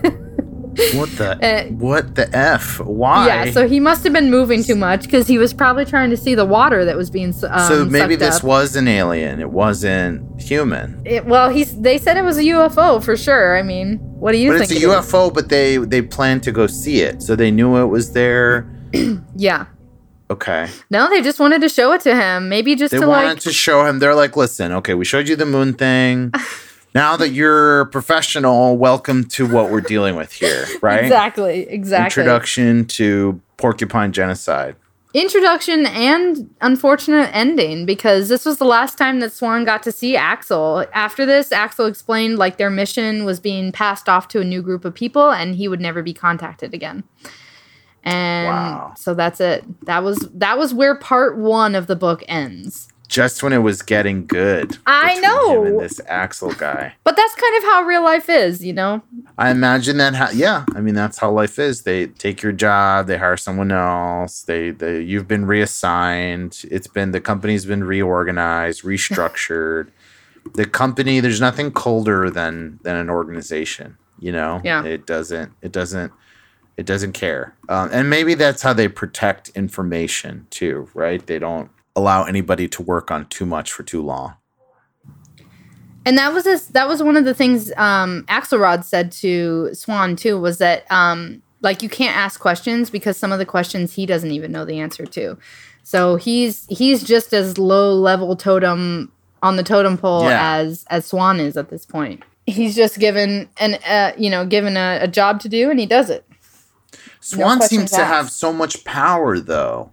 I know. in a way. Like he can see anything in the universe, you know, or maybe not. I don't know, but Well, he's so Um, humble about it. it. It's it'd be interesting to read a book that was written by someone who knew Swann and knew of his capabilities because I think it would be much more um like explained of how powerful he is. I feel like Swann is just like, yeah, I do this thing. It's like no big deal. I went to Jupiter. you know? does he seem like humble? Yeah, that's what I was saying. I feel like he doesn't really Yeah. go into super detail about like how powerful he is or like what his powers uh, are limited to or his capabilities. But yeah, he just is kind of like, yeah, I do this There's thing. so many assholes that would not that would not feel that way, you know. Totally. like, I'm the master of the universe. You will bow down to me. I am the god. Um, I mean, know, well, it uh, seems to me too that he only uses his power for like when he's getting like it's his job. You know, he uses his power as his job. Yeah. he doesn't. That's what I'm saying, like, to- he's go, not like- using it like I, you know, wouldn't you be not to get revenge Like, on an you- ex girlfriend or anything. You know. you could use it at any time yeah that's true like but you could use it at any time um for anything so like why wouldn't you use it more to see more i mean it has to be really frightening you know one of these experiences has to be enough seeing this ufo like it doesn't sound like they were in control of the test if the test almost killed them Definitely not. Yeah, I don't think it was a test. you know there are these theories that the government is so advanced uh, when during the uh, within these secret projects that they have UFOs you know and I do Mhm. believe that they we have craft that we don't know about I don't know if it's shaped like a UFO or a freaking transforming pyramid but uh but the fact that they almost died makes me think that they were seeing something alien you know Totally. I think that's what Ingo was led to believe anyway. Unless unless that was all a ruse to make Ingo Yeah. think that it was more about aliens and less about the government tests. Yeah, less about Nazis or Russians on the moon. but anyway, for for for our hero, for for Ingo Swann, it's like this is probably the most real frightening thing he's gotten to see in person, right? Because a lot of the stuff he sees is remote viewed. So now he sees something totally mind blowing and frightening in person. Right. I mean, like Axelrod, you know Ingo's powers. You could just give him coordinates and he could watch it in a safe place from his home Yeah. and still see everything that's happening. How rude of you to fly him out to this cold continent. Yeah, I wonder if they wanted him to go in the saucer or something with his mind or but you're right, no they idea. could have done it from far away. But that's why it's significant. It's like his life gets penetrated by his his physical reality gets penetrated by this situation, you know? Totally. Yeah. Aliens come into his life through this avenue. So, okay, so that's part 1. part two of Ingo Swann's penetration book. So this part is going to take us into moon activities. This this whole section of the book is about factoids about the moon, things you didn't know about the moon, things that maybe they didn't know at the time that this book was written, but we know about now, it being in 2021. Um, so let's get started. This will take us into our headline: "Spin Doctors on the Moon." A spin doctor is someone who uh, changes the truth, right? So they're Okay, they're right. spinning the truth to doctor it to make you know uh, make it be either societal societally accepted or like to just manage information in a specific way so we'll talk about this swann explains um, why hard evidence is not necessarily going to change someone's beliefs, right? That it's more about um, what is generally accepted as a population that people are going to believe over um, hard proof and hard evidence. This whole co- concept of information management, which I mentioned, information management is establishing uh, whatever is going to be like conceptualized as a constitution of reality within an, any social framework right so like any any social group like uh we we all understand that like ice cream is for dessert you know that that would be like information management done by the food processors fda whatever you know the people who are like up there showing us commercials and and deciding who gets what and how food gets processed Everything's in like categories. Exactly. Exactly. us, yes. So Swann goes into he goes into a lot of detail here, and I'm going to read some things that are kind of like dense, but then we'll talk through them. Uh, so he he says that constructing reality, right? So like creating creating a reality, not just what is reality, but like constructing a reality for society requires three things. And the first thing is positive emphasis of facts, evidence, and information. So like truth telling. Being like, Yeah. oh, these these are the things that we know. Um, destruction of any opposing information, so like disposing of anything that they would consider to be lies, Sure. um, and then introduction of illusions if the other two can't be accomplished. So like created proof or evidence, right, of what it is that they want these people to think as their reality. Okay, so anyone who can do all three of those things, tell truths, dispose of lies, and then create proof to the truths, um, is called a spin doctor. So someone who helps society lean in favor of their own beliefs and ideas. So you like you can create another version of reality just by sort of reinforcing information, disproving exactly information. exactly Yeah. and i mean we see this in cultural in in like our own culture like some you know like france being told the same information that we are but like depending on how they frame it in their society they might interpret whatever they're being told in a different way than say americans would so the very first thing that you think of like what type of people do you think of when you hear the term spin doctors people that are altering your concept of reality to lean in favor toward theirs Government officials, I think of academia Mhm. and just like how yeah, academia knows that certain things aren't 100% true, but they yeah like what they teach in schools and, and what they don't teach. Yeah. Like totally I think of bureaucracy, really.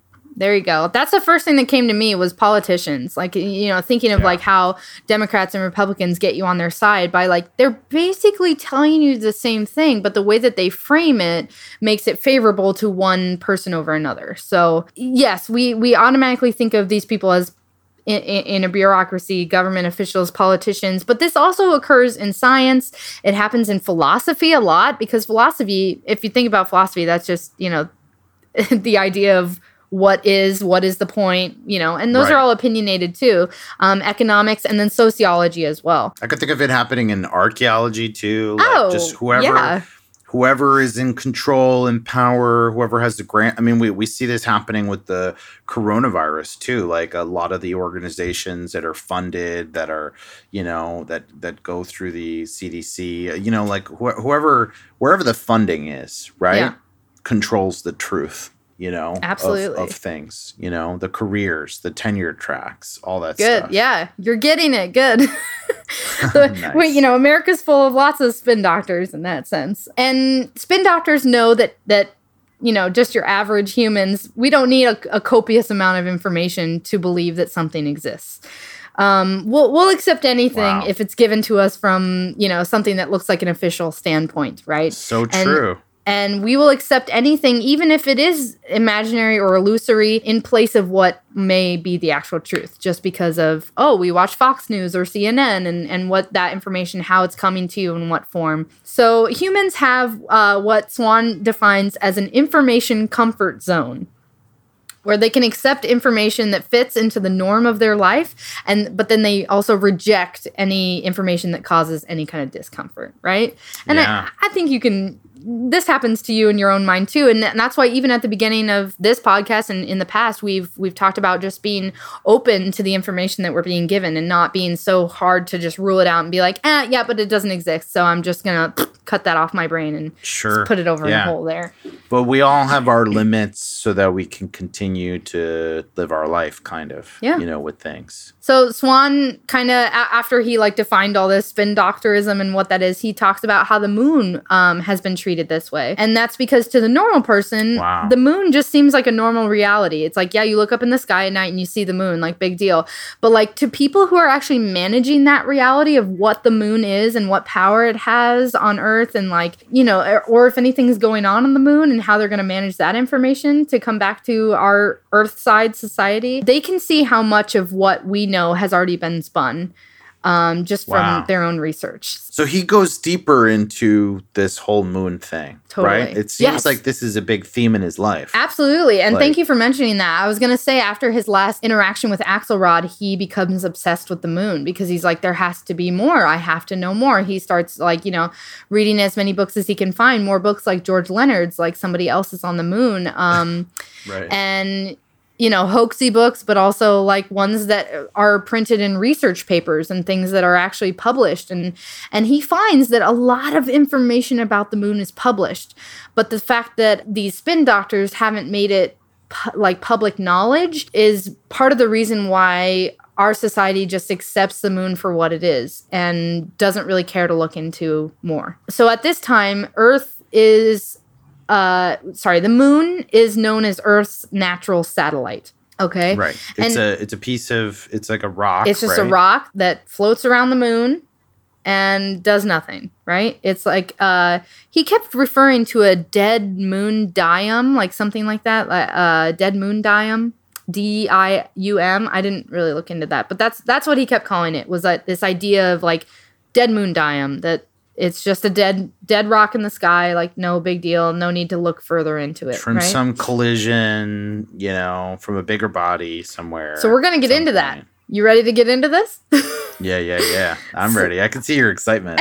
Modern scientific knowledge, technology, as we already know, has proven that the moon is not just a dead, airless satellite on Earth. It, and um, this is back in that time still, too. They, they said that the moon probably was created around the same time as the Earth because anytime that there is a gravitational force with, like, all the planets in our solar system were formed generally around the same time because that's how they got pulled into this Milky Way galaxy. Um, so everything in our solar system, they're thinking is generally about the same age. So we know our solar system to be about 4.5 billion years old, even though the oldest rocks on Earth are dated back to only 3.5 billion years. Okay, so that's about 1 billion year average that we're not really sure there's some empty holes there. But rock samples from the moon dating back to the 1970s suggest the age of the moon to be 5.3 billion years old, which is not even possible because that's older than our solar system. Okay? Wow. And and listen to this, the dust from the moon, they've done samples of the dust on the moon. Again, this is back from in the 70s, um, is even older than the rocks are. Suggesting that the moon existed before our solar system existed. And if that's true, how did it end up here in our solar system? So there's there's material material that's older than than us, than our planet. Older than our entire solar system. Can you wrap your head around that? That's just like Wow. like the moon potentially existed before the sun did. So what is it exactly? I So what wonder? is it exactly? Um, he uh, Swann started diving deep in there and uh, found a lot of weird things about the moon that aren't actually covered up. This is what I was talking about. They're published in scientific papers, but not publicized to the normal people in No society because sensationalizing. Yeah. Yeah, but they're odd things. Exactly. The people who are in charge, who are spin doctoring this information to us, they just don't care enough to manage this information. No information management has been done about the moon. Yeah, the truth gets through. So, um, this is a direct quote from Swann because I, I liked it. He said, Where widespread ignorance exists, a knowledgeable elite can form whose spin doctors can set about eradicating webs of disinformation which are accepted as information by the uninformed. Wow. This is how Swann writes. It's very, very dense, and then I have to break it down and like put it in my own. It's own a little words. confusing. Yeah, yeah. But basically, he's saying like people who don't already have knowledge about a certain thing, there's always someone who does have that knowledge, and they can give you information in a in a certain amount. So just so that you have enough information, whether it's information or disinformation, to get a general idea about the subject without having to know anything about it. And in this case, it's mostly disinformation because, like, what do you know about the moon? what do you know about the moon? Is the question. Well, I, I know a lot more than I knew before I read this book, that's for sure. But um, I, I'm just going to give you some basic facts. So, like, there's a lot of planets in our solar system and other solar systems that have moons. So they're not unusual. Having a moon Right. on a planet is not unusual. Um, moons are typically solid, natural formations, right? They're made of stellar matter in the form of compacted elements that are pulled together by a gravitational force. Okay, that's what gives you that Right. spheric um, shape. And an- another fact about the moon is that moons are formed when a planet is formed. So what what's the is it Jupiter that has like nine moons or something, six moons? Yeah. Um, all of those moons were formed at the same time that the planet was formed. Uh, they're they're basically just matter that didn't like make it into the gravitational force of the planet, but they ended up orbiting around the planet. Is Um, it generally believed that it comes from the planet itself or from somewhere else? Well, like, what does the planet come from? It's it's it's a bunch of like outer space material that's just compacted into, you know, a sphere. Right. So it would be a piece that didn't make it into the planet. I suppose is how you could say so it. they kind of form together. That's Mm-hmm. why they have a relationship, right? They're they're tied to each other Yeah. gravitationally. Exactly. Yes. Again, we're back in the Cold War times, right? In the 70s. So, one of the ideals about the moon was that the first person who landed on the moon would be able to colonize it and would have rulership on the moon and the earth together. Right. So, this was like a Cold War ideal. And that's why the US was fighting to put the first man on the moon and trying to, to beat the Soviet Union there. This was part, part of the reason. They wanted to colonize it, they wanted to build an international space station there, and they wanted to be able to rule it and in turn also rule Earth. Okay. At any given point in the 60s and 70s, um, Swann said there were over 450 satellites orbiting around the moon at any given time. And like science, Wow. science is coming really far in terms of like quality of images, technology advances, and like what we're able to see, you know, versus the 50s and, and before that. So like space space exploration is it's in its boom, right? This is like the huge time of space exploration. So we have 450 satellites going around the moon at any given point. You feel like if anything weird was going on, we'd know, right? We must know. We must know. So then, can you tell me why in 1972 we abruptly ended our missions to the moon? There were three more spacecraft that were lined up, Apollo, you know, rockets that were supposed to go to the moon that were left to rot. Like none of them ever made it up into space. They just abandoned the project altogether, and they decided to invest in the International Space Station, which they decided not to have on the moon after all, uh, and just Isn't use that, that as their next kind of moving on subject. What is that? Why why would they do that? because at some point the alien entities were like, "We will destroy you. Get away from our spaceship that's covered in old, old rocks and dust." You're you're picking up what I'm putting down. There must have been a threat from so high up, right? So much higher up than the president. There must have been just this feeling of like we are the little ants and we have we, we have seen some stuff and we're not allowed to go there. Yep. You know. Even the Russians stopped. That's weird though. You're right. That is really weird that we stopped going to the moon. And nobody noticed because all they did was NASA just flipped the switch and they said, oh, now we're going to build an international space station. This is where all your money's going toward. And all the attention was brought to this space station instead of on the moon. It just bloop abruptly yeah, ended. why wouldn't you why wouldn't you build a station on the moon? Why wouldn't you build anything on the moon? Why would we have stopped there? What's the spin doctor review that it was funding or something? he actually did say, he said that the public lost interest and therefore they lost funds for the matter. But then how are they spending almost double the amount of money building a satellite that's going to be an international space station over building on something that already exists, which would have cost far less? Just very interesting. Yeah, that's not a that's a very bad explanation. The Yep. public lost interest. Mhm. There was nothing more fascinating in that time than men landing on the going moon. to the moon and colonizing the moon. We I mean that's that's what everyone was talking about like I'm going to move to the moon. I'm going to live there now, you know, raise my children on the moon. Why wasn't that the beginning of anything? You know. And at what point are they going to sit down Elon Musk and be like, "Listen, you can't go there." You know. So this takes us into uh, some factoids about the moon. We already talked about the the billions of years in difference in age, which is very interesting and peculiar to think about. So Um, it's that the rock is older. The the rock is about a billion years older, and the dust is older than that. Yeah, exactly. Then then when they Okay. when they when they suppose that the solar system was formed, which is 4.5 billion years, they found rocks on the Right. moon that were 5.3 billion years, so almost a whole billion years older, and dust that was even older than that. This is where we get into the whole headline The moon is hollow and other anomalies. So, this is a whole category of information that Swann gives.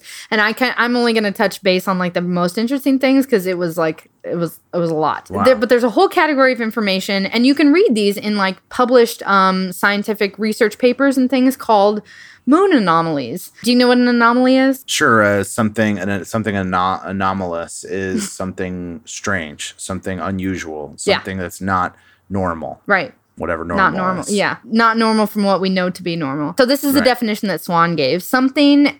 Uh, an, an anomaly is something that prevailing wisdom is quite certain cannot exist, but it's found to be existing anyway, and therefore not impossible. So like everything we cover, Everything we cover, we are the anomaly. anomalous feast. Ah! That, that was the other. That was the other idea. So scientists claim that they had an increasing amount of data on the moon in the 60s and 70s. Hmm, I wonder if that's because of the 450 satellites you had orbiting around the moon. Um, Sure. But the description of the moon has hardly changed, and still to this day has hardly changed since we started exploring the moon in the 1950s. Why is that? If we've gotten so much more information about the moon, Wow. why has its description hardly changed since 1950s? That information's being controlled Aha. very, very, very specifically. Yes. So what is on the moon? Yeah. Anomalies, uh, the scientists started discovering these anomalies on the moon, and they they uh, didn't want to confuse the public and discomfort people's, you know, general comfort information levels. So they just kind of kept it to themselves. But they recorded it, like like I said, when um when Swann started researching this, he said it was like exceedingly easy to find information about the moon, but this is not like public information. It is posted publicly, but it just hasn't been accepted. Nobody talks about it. Nobody it. talks Nobody's about it. about Nobody being nobody confirmed it. Nobody had yeah, there was no one Everybody romanticizes the moon. You know, I because of the small bit of uh, this that I did kind of have, have heard before. I like, I feel the moon is weird. Yeah. you know, the moon is strange. Yeah. and it's watching us. You know, so but you you described it is it was thought of before these plans were canceled as a major a major advantage Yeah. in the war and control of the earth Exactly. its vantage point, the the way that you could reach the earth from up there. It's just the ultimate eagle eye in the sky. And then to be completely abandoned randomly out of nowhere. No no other trips to the moon. Yeah. Nope. Well, that's why some people believe that we never even went there in the first place Right. because of how weird that is. Yeah. But I don't I don't believe that. But super creepy to think about why it stopped. And and the fact that no one even noticed. Ingo himself said, I didn't even notice that we had stopped researching the moon until we were already moving on to the next subject and nobody talked about the moon again.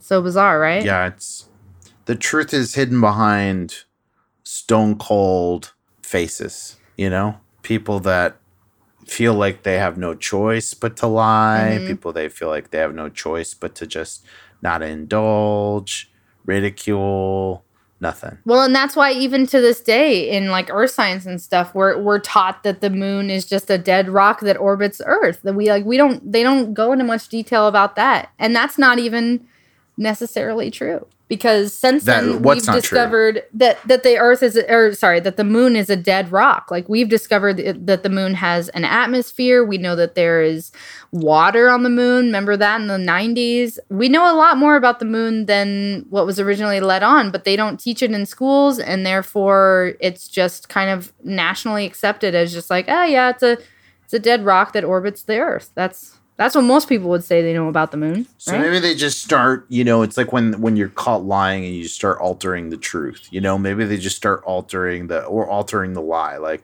you know, oh, it's a living dead rock. A living sky," dead or, rock, oh, right. It's so. What does he start to uncover? You're saying that Yes. it's So we're we're know. already uncovering some stuff, but now we're going to uncover the big kicker here. So the moon's density is far less in terms of grams cubic per grams per cubic centimeter, far less than the earth, which suggests that, that the moon is actually hollow and has no core because it's not dense enough in terms of grams per cubic centimeter. And a quote from Carl Sagan a natural sa- satellite cannot be hollow. Contradicts the fact that the moon is our natural satellite, right? It naturally orbits around our Earth. Or does it naturally? right. Carl Sagan made this statement in 1962, and so it can only be inferred that only an artificial satellite could be hollow, right? If you're if you're putting those two factoids together. sure. Sure. So now we're wondering is the moon an artificial satellite? Hmm. it's meant to seem like a satellite. right. Exactly. Meant to It's seem like a natural like- satellite. It's like some sort of a station or vehicle that's meant to seem it's meant it's in disguise as a satellite, right? It's not it's not appear it doesn't want to appear like it's anything other than a satellite. Exactly. But so they so they figured out the density of the moon yes. and it doesn't make sense with with regards to what it needs to be. No, it should be a lot denser and it should move differently. Yes, if, if if it was rotating or orbiting the Earth the way that it does, this gravitational force would would have pulled it in already if it was hollow and not being and, and natural, hollow and natural. It would have been like you know a meteorite or an asteroid. It would have already hit Earth, Right. Or, or you would have already what come would crashing keep it in. out there? Right, exactly. So very peculiar. Um, but Wait, but you said you said it was. It seems hollow, but you're saying if it's hollow, it would have come to Earth. Or it wouldn't even be a satellite. If it was a natural hollow satellite, it would have already crashed Nah, into, okay, you into. Earth. But There because the fact that it is hollow, or at least they believe it to be hollow based on the density, it has to therefore be an artificial satellite being controlled to Okay. stay in orbit and be you know disguised in plain sight basically. Since this um, occurrence we already knew about this as like scientists and researchers knew about this in the 60s before the us and the soviet union even knew that they were going to go to the moon. We our people should have already known known all this information before then. So we already knew that the moon that we were going to travel to was not of natural origin before we traveled there right. Apollo 12's crew, when they traveled on their mission to the moon, they noted on their way back home that when they sent back their liftoff module, you know how like the rocket like takes off and then the back end flies off and goes back. Um, when that hit the moon, they said that it reverberated like a bell for an hour. That's crazy. Does that just make you like, wait, what? What on Earth? no, what on moon? What on Moon? so if it were that big, even if it had stations and like a city, multiple encampments, mines, it just doesn't have anything inside. It's layers of it's just beyond anything that we could possibly imagine, really. We don't usually think of spacecraft as having fucking rocks on top of it. You know what I mean? Right. Or being that big. We're talking about a Death Star kind of thing. Swann actually mentioned when he when he traveled there, he mentioned saying that there were like ca- caves that he couldn't see the caves, but he knew that there were caves in the moon that were like enormously larger than any cave we've ever known to exist on Earth. So I think that might go into how the the moon is actually hollow, and maybe that's what he was sensing was that it was hollow. But so it does have layers of rock. Yeah. Maybe maybe the the rocks and the stuff around it are there to um sustain it somehow. You know, it's part of how it sustains itself. one of the weird things that I realized while I was reading this was because, again, like he wrote this book in the 90s, and I'm thinking, like, well, a lot of this stuff has to be like public knowledge now, right? But it's still not. Like, it's very hard to just like Google, is the moon hollow? And then it's like everything that you read is like, is the moon hollow? We don't know. like, no one knows, even though we know based on the math that we've done and the engineering of of how planets are formed and created and all that information that we as earthside human race know it just feels like there's not enough information out there for the public to really access and thus begins the big cover up of space side activity which is what uh, swann refers to as anything that's not earth side so he says earth side versus space side um, so this is the cover up of space side activity. We don't we still to this day do not have access of high res photos of the moon. If you look up high res photos of the moon, you will see low res photos that have been altered now to like see what the moon looked like then based on the old photo kind of thing. They show you like, oh, we fixed up this photo. Um, but still not having access Very controlled. yeah, right? not having Very access to high high res photos. But we have high res photos of Pluto. Like, are you kidding me? We should know everything about the moon, you know? It should be so much more mapped out in a Yeah, way. absolutely. I mean, it's a big part of our life. It it it, it helps control the weather on Earth. Like, it's crucial to our existence. I wonder what will happen in the future with this, though. Right. You know, or is it just going to continue to get skewed? I mean, un- until the big idea that these things do exist and and we have irrefutable proof, maybe they just are going to keep it under wraps until then, until that can be proved or disproved. Unless we're really heading towards some sort of a disclosure where the, the mantle will fall down completely, which is what sort of people are sort of the veil will fall down completely. Like, you know, unless unless we're heading towards some scenario where that's going to happen, but it just doesn't seem likely, you know? Yeah. It's hollow. We have no high res photos of it. Um, Swann made this great comparison. He said that, like, the strongest telescope that orbits our Earth can see someone drop a piece of bubble gum down a drain. Why can't we see more of the moon? Wow. Yeah. Why can't we see if the moon is hollow or has life on it? These are very obvious questions. Yeah. Then we get into the matter of lunar lights, uh, which is another anomaly. Uh, Swann refers to this book that was written by William H. Corliss. He set up the Sourcebook project, uh, which was meant to compile all the moon's like strange phenomena. So luminous phenomena is one of those categories, um, lights, right?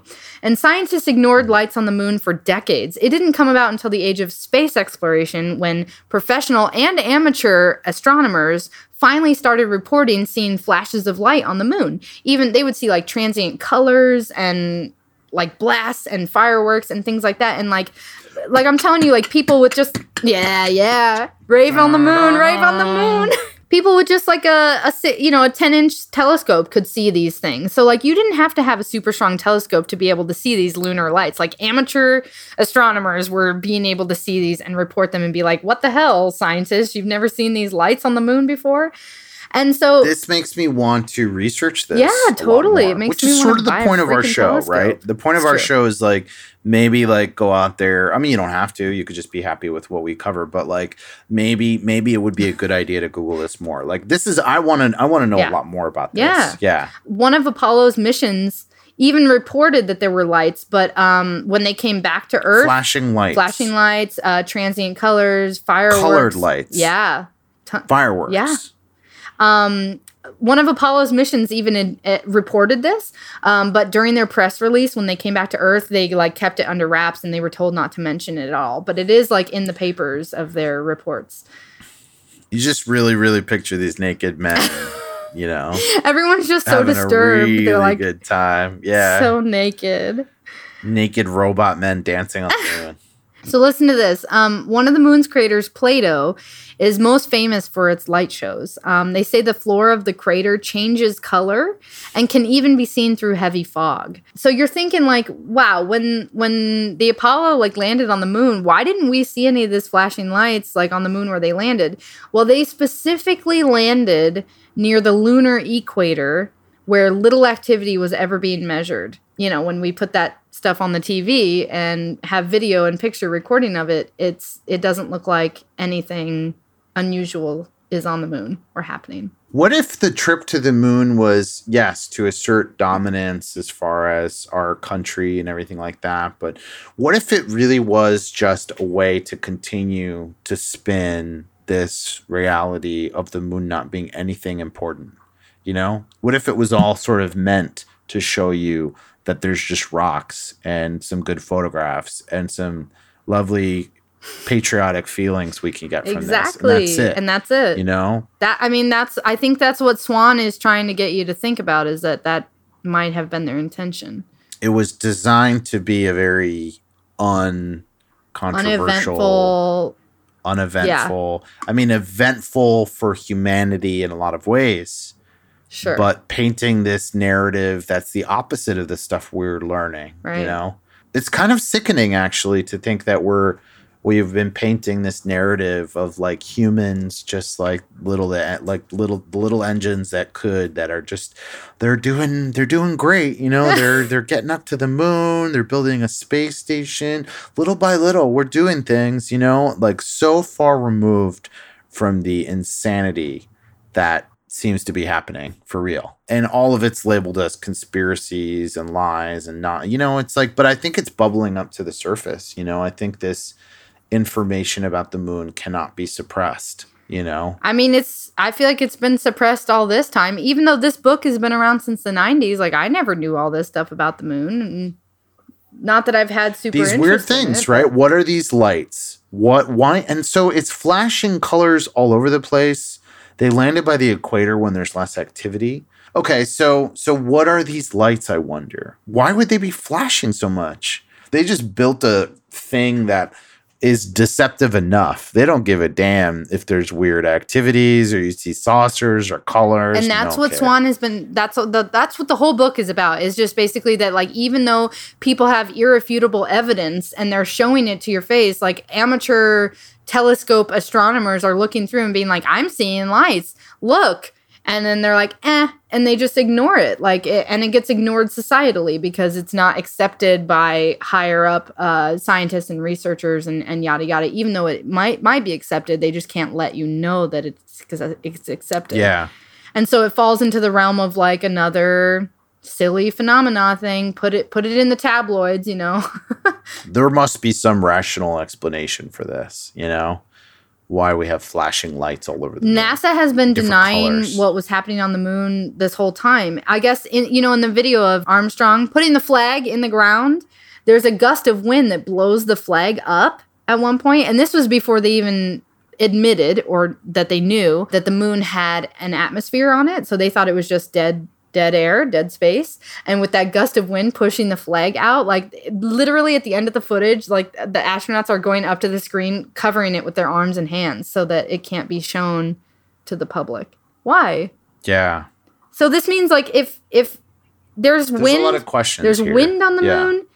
The moon is hollow. There's lights on the moon. There's obviously more going on than we thought. We, you know, this whole like dead moon diam that uh, that that Swann was referring to. It's not as dead as we're taught it is in school. I would love to hear Neil deGrasse Tyson's version of this because yeah. he is the ultimate sell you on the the status quo version of reality Totally. of anybody. You know, So Swann believes that if all this information that, about the moon, all these anomalies, if they were publicly disclosed and accepted, he thinks that NASA would have actually been able to colonize the moon and they would have been able to get the money to fund it much quicker and easier and it would have been completely successful.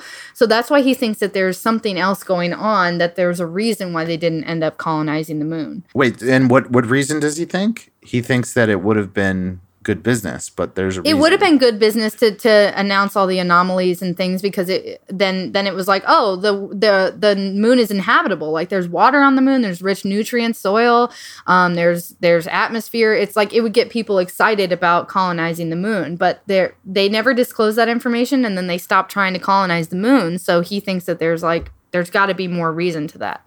And he never he never says anything about what the reason is because no one knows but it's just he leaves it open ended. I mean, it shows you that I don't think there is any way that NASA is this objective. The, NASA is not separate from the government. You know, NASA has the best technology. You know, can can find things out, does see things that we're not privy to, and they're part of the government. You know, Yeah. like they're not.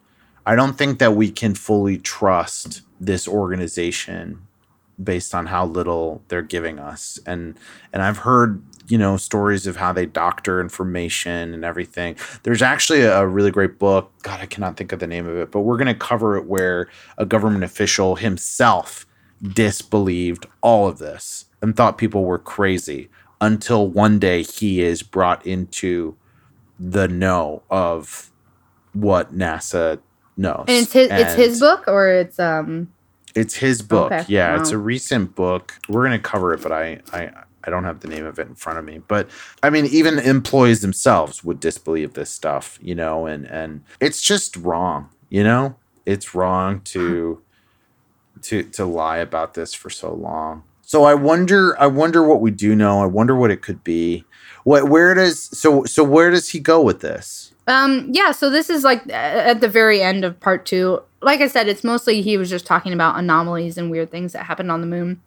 And and he does leave it open-ended at the end. But to add to that, he read a book by a French author named Maurice Chatelain. I don't know if that's pronounced right. Nice. It sounds French. Sounds cool the way Um, you say it. and it's called Our Ancestors Came from Outer Space. That's the title of the book.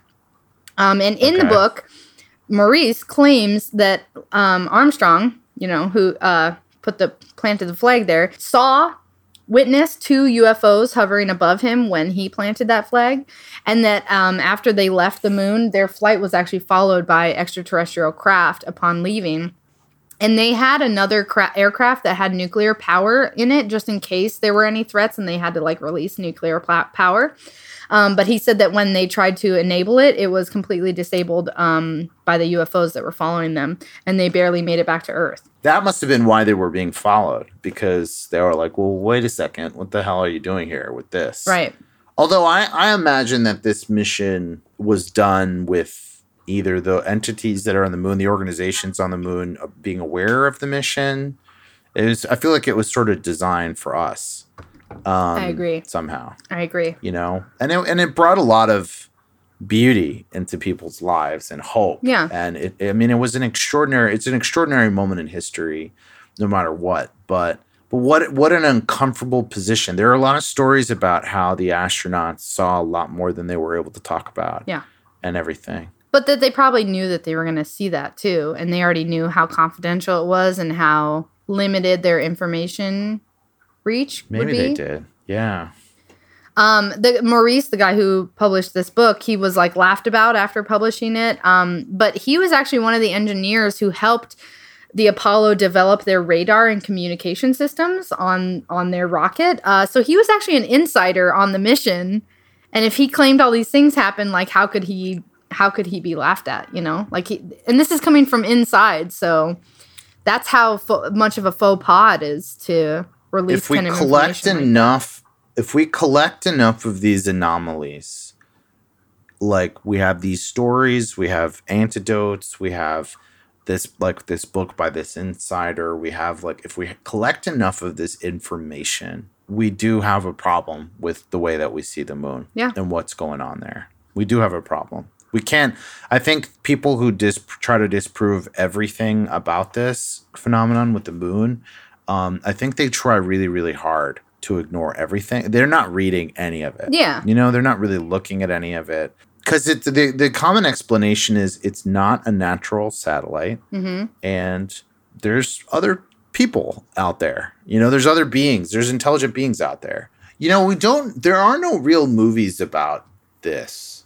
You know, I mean, there there are movies. I think there's a movie about like Nazis on the moon, like kind of ridiculous films and stuff. But there's no real movie about this kind of conspiracy. You know, You mean about the conspiracy There's- itself, or about the things that well, do the, just the ambiguity. Yeah. yeah, just like the idea that the that the moon is inhabited. We don't have enough really good alien films, you know, about this kind of stuff. You know, um, Because all of our alien films are like horror films. yeah, they're like horror films. I mean, I think of Arrival with Charlie Sheen. Uh, that was like more connected to the conspiracy of all of this, but it ultimately like is tied to some like you're right horror or some unbelievable thing, and they don't like Which don't might be whole lot of s- adding to the spin doctorism, to be honest. Yeah, doesn't seem like a whole lot of movies get made that are trying to talk about the truth of any of this or explore the possibilities of any of this being true. Yeah. You know? Yep. Maybe maybe one of us or someone out there can can start writing some good screenplays about these. I these mean, you said it right when I started talking about Ingo Swann. Yeah. You were like, I see it.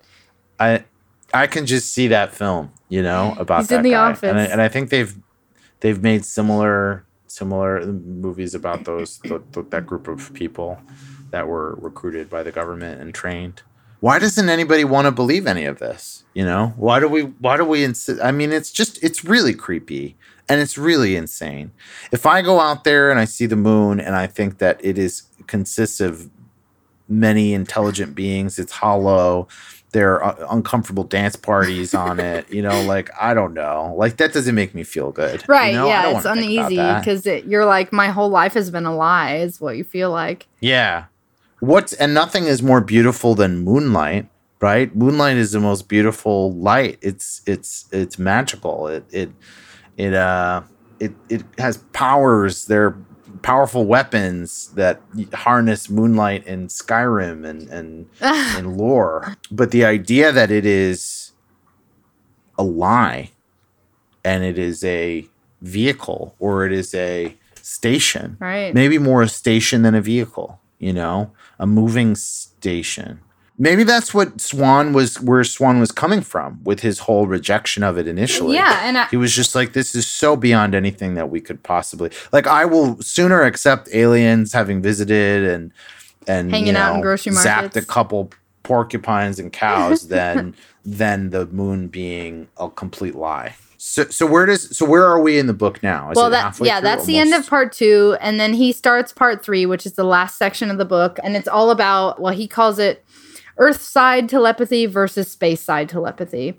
So we talked about the difference between Earth side and space side already. I like that. I like that. Yeah. And and this is where he goes there's a lot of like quantum talk that goes into this and like a lot of it was way too dense for me to even pay attention. I was just like, uh, uh-huh, okay, scan Sure. scan. Sure. but basically he's just he continues explaining well he you know he he continues being frustrated about why are we being lied about the moon like he talks about the encyclopedia doesn't even give a full definition on space exploration and more so like what we haven't done in our space exploration and that there's issues with the way that information is coming out and being perceived because all of this cover up has created a lot of counter cover up revolutionary books that are trying to uncover the cover up but then some aren't from quite trusted sources and so it, it just puts everyone under the umbrella that like anything that's countering this cover up is actually fake and fantastical. And so he's like really and that's the frustrated that. essence of covering up all of the supernatural is you you you put the the true with the ridiculous and the true seems ridiculous All right, so we're gonna get into the last part of the book here. Um, this is Swann's take on telepathy. And so this is kind of just like a lot of his opinions about telepathy, but also um, to help define some terms and just kind of make clearer in your your mind as the listener and and David's mind as well as to what telepathy is and and what it could mean for our future. So Swann believes that everyone everyone all humankind already have telepathic ability. It's inherent in our species and not limited to certain unique individuals who have a gift. It's just that those people have been able to tune in with it more easily than the rest of the population. Latent abilities. Mm-hmm. Exactly. So, Swann, this is a direct quote from Swann Telepathy is the most forbidden element of Earthside consciousness. Science would rather accept reincarnation, the existence of a soul, and life after death before they accept telepathy. Now, why is that? Fucking science. Fucking science. Telepathy, um, he describes as the preeminent penetration modality. Okay. He talks about experiencing like government officials and notable scientists who would avoid him while he was doing his research at the Stanford Research Institute. He had a friend who like was like, Why are you avoiding Ingo Swann? And this is a direct quote from one of them. He said, Jesus, he can read my mind. I can't let him anywhere near me. and he thought this was really funny because if telepathy is what it is, you don't actually need to be in close proximity to read anyone's mind. Like you don't have to. Especially not Swann. Yeah, especially not Swann. He can go to freaking Jupiter and read your mind if he wants to. But yeah, you don't you don't have to be in close proximity to any kind of telepath to have your mind penetrated, right? I mean, dude, I would just like walk around and like wink at people if I were him. like, I, I would think that they didn't want to be seen talking to him because they didn't want people to think like, That they were cracked out too. They already think yeah, he's a this crack- guy's crazy. crackhead, Like, yeah. why, why is he having a conversation at the water cooler with this guy? You know, why is he having lunch with this guy? Exactly. And you might be right. You Let's might be take- onto something. So Swann is, you know, he, he talks about how everyone has the ability to telepathize innately. Like we're born with that as a species, but whether or not we can access it is a different question. And he has this idea that because he says, well, if I was an extraterrestrial or someone space side and had telepathic abilities, I would want to prevent Earthside human consciousness from developing their own innate ability to also telepathize because I know that they take power for granted and these powers are too strong for humankind. It would be detrimental to positive telepathic development in the universe. Yeah, this is why we can't have nice things, basically. So this is very significant. Mm-hmm. Somebody with this ability saying he wouldn't want us to have this ability. Exactly. But he's does he have telepathy? Is his telepathy? I, I think he's dwindled in it, but he doesn't. I at least not that I know of, not from what I've looked up. He doesn't have the ability to telepathize. okay. But It's not as it's not developed the way Correct. his, his remote Yeah. viewing is developed. but you know how we've read in in some of our other books. Excuse me. When people are contacted by um, space side creatures, it's usually through the mind. Like they are just they're told exactly what they're they're saying through their mind. They're not speaking. They're not using an actual physical language or or way way to speak to each other it's going straight through the mind so this is not something that's like you know completely um unusual to hear from You're his right. side where the where uh, our frequencies are picked up and used by extraterrestrial or interdimensional beings. Like they can they can get inside of of the mind, sure, and they speak to each other that way. the term telepathy was actually coined in 1882 by the physical researcher F.W.H. Myers.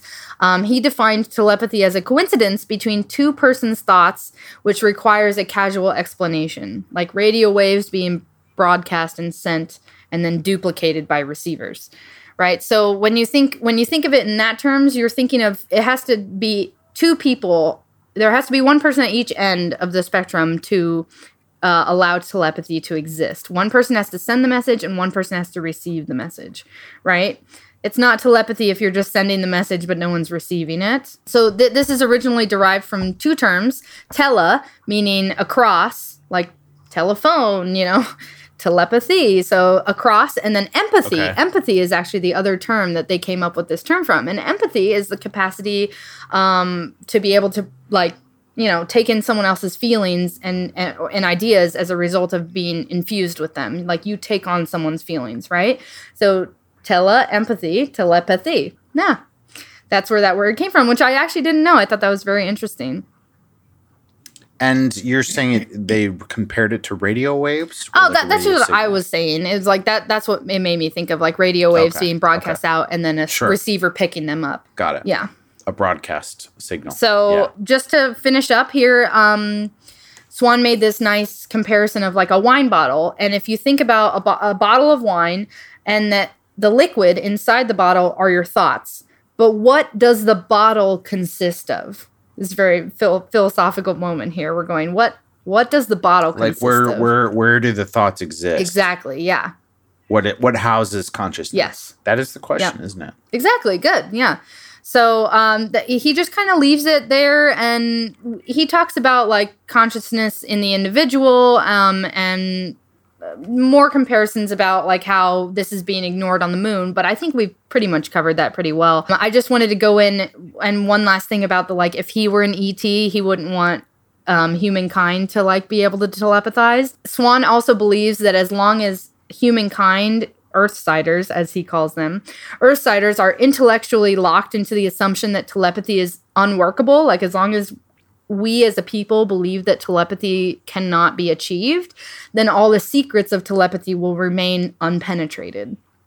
And that's that's where he leaves us which which um if you think about it we might actually be doubly damned because that means if space siders you know anyone who's not from earth are able to telepathize to us but they're also preventing our ability to telepathize and then also our innate sense of thinking that telepathy doesn't exist is like double ends of the spectrum and how we're never going to achieve telepathy to its full um, potential.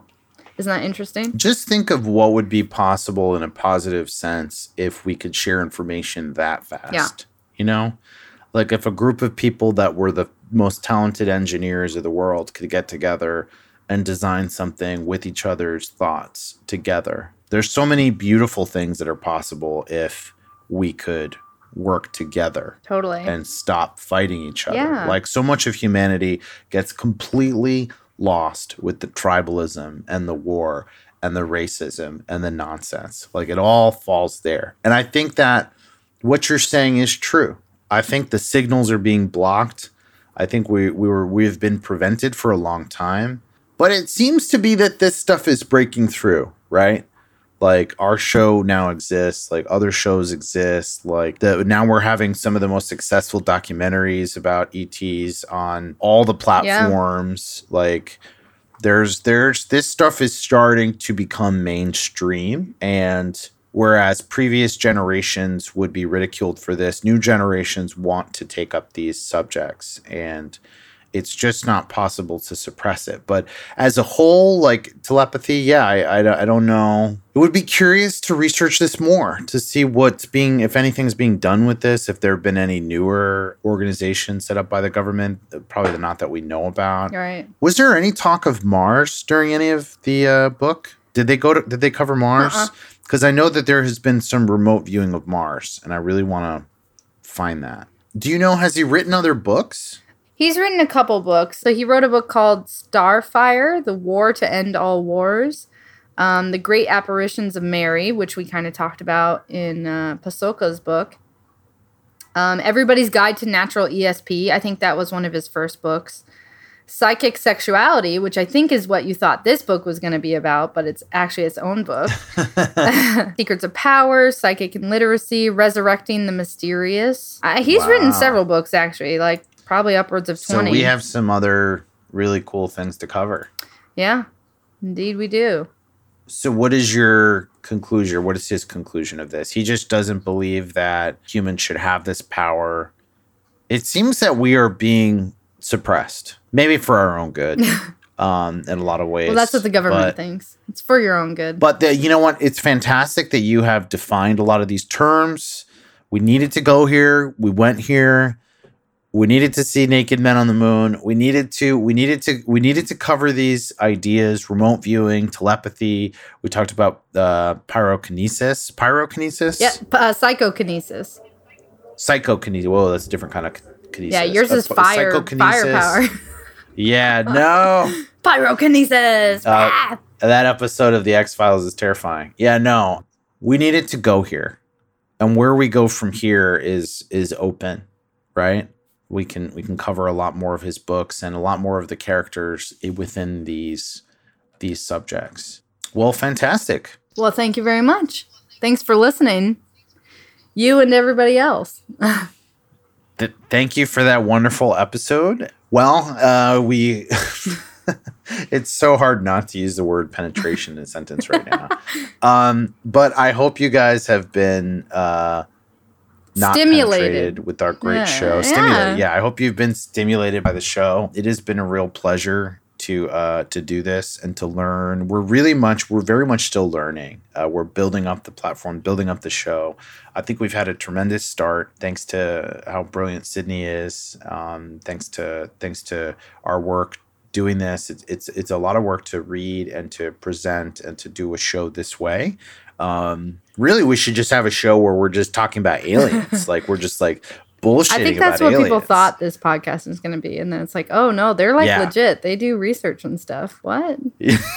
exactly. I know they read. Oh my god, they read. we're going to uh, this episode wraps up the season one, so we're going to be back uh, soon. Uh, we're going to take a break for the end of the season, and we'll be back with a lot more, a lot more good stuff. We're we're gonna uh, increase our work with the show itself, continue to upgrade the way we're doing things, the, the the the sources that you have to find us and everything, and to communicate with us, and the feedback and and how we can incorporate that more into the show and continue to do great episodes. So, anything else you want to say? Hey, you never told us about Eureka Springs. Uh, do you want a quick recap?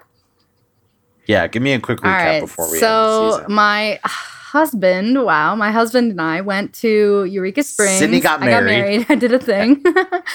we went to Eureka Springs for our honeymoon, and I just found myself like sending David all these weird pictures and stuff that I was taking because like everything was like alien themed there. There was like a coffee shop called Bean Me Up, and there was like signs on doors that said we're out for the day and these might be one of the reasons and one of them says like alien invasion at the end and it's like Weird. and and then and then they're like, "Well, we'll be we'll be open tomorrow. Granted, we survived the alien invasion." It's like, what is happening? It was just so weird. And that was in separate locations. Separate loca- They yeah, these- separate locations. Like there were some downtown on the doors, and the stores like around the not downtown area. And and we went horseback riding at one point, and I asked the lady who was taking us on the trail. I was like, "So what's up with the alien thing going around here?" Because she told me she li- she's lived in Eureka Springs for like thirty years, Yeah. Oh, I'm glad you and asked. she, and she was like, "What alien thing?" And I was like, "Okay, literally, you can't live here for thirty years and have no idea what I'm talking about when I say the alien thing going on here." so like. "Oh, that's." I couldn't get answers from anyone. Everyone was like, "What alien thing?" I don't know what you're talking about. They just were like, "Huh?"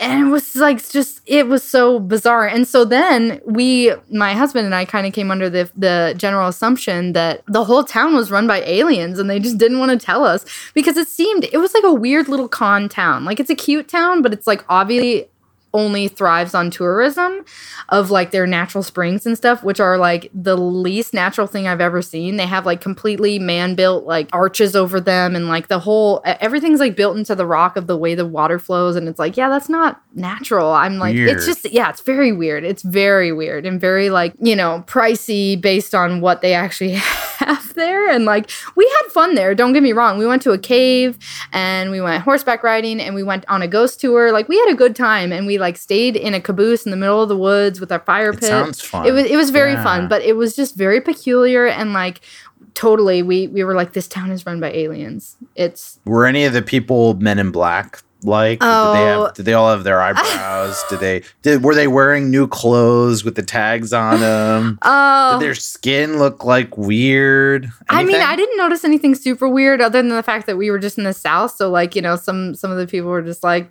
looked like they're from the south, or like they just rolled out of bed and came to work, and it was like, okay, you know, you do you For But- sure. But, yeah, no, everyone was super nice there. What a It's strange just a weird, yeah, weird though. little town, Yeah. weird little town. Con town. You started a UFO podcast. You go away on this honeymoon, and you see like all these alien themes, and nobody's like aware Yeah. of it. Nobody's mentioning Nothing. anything.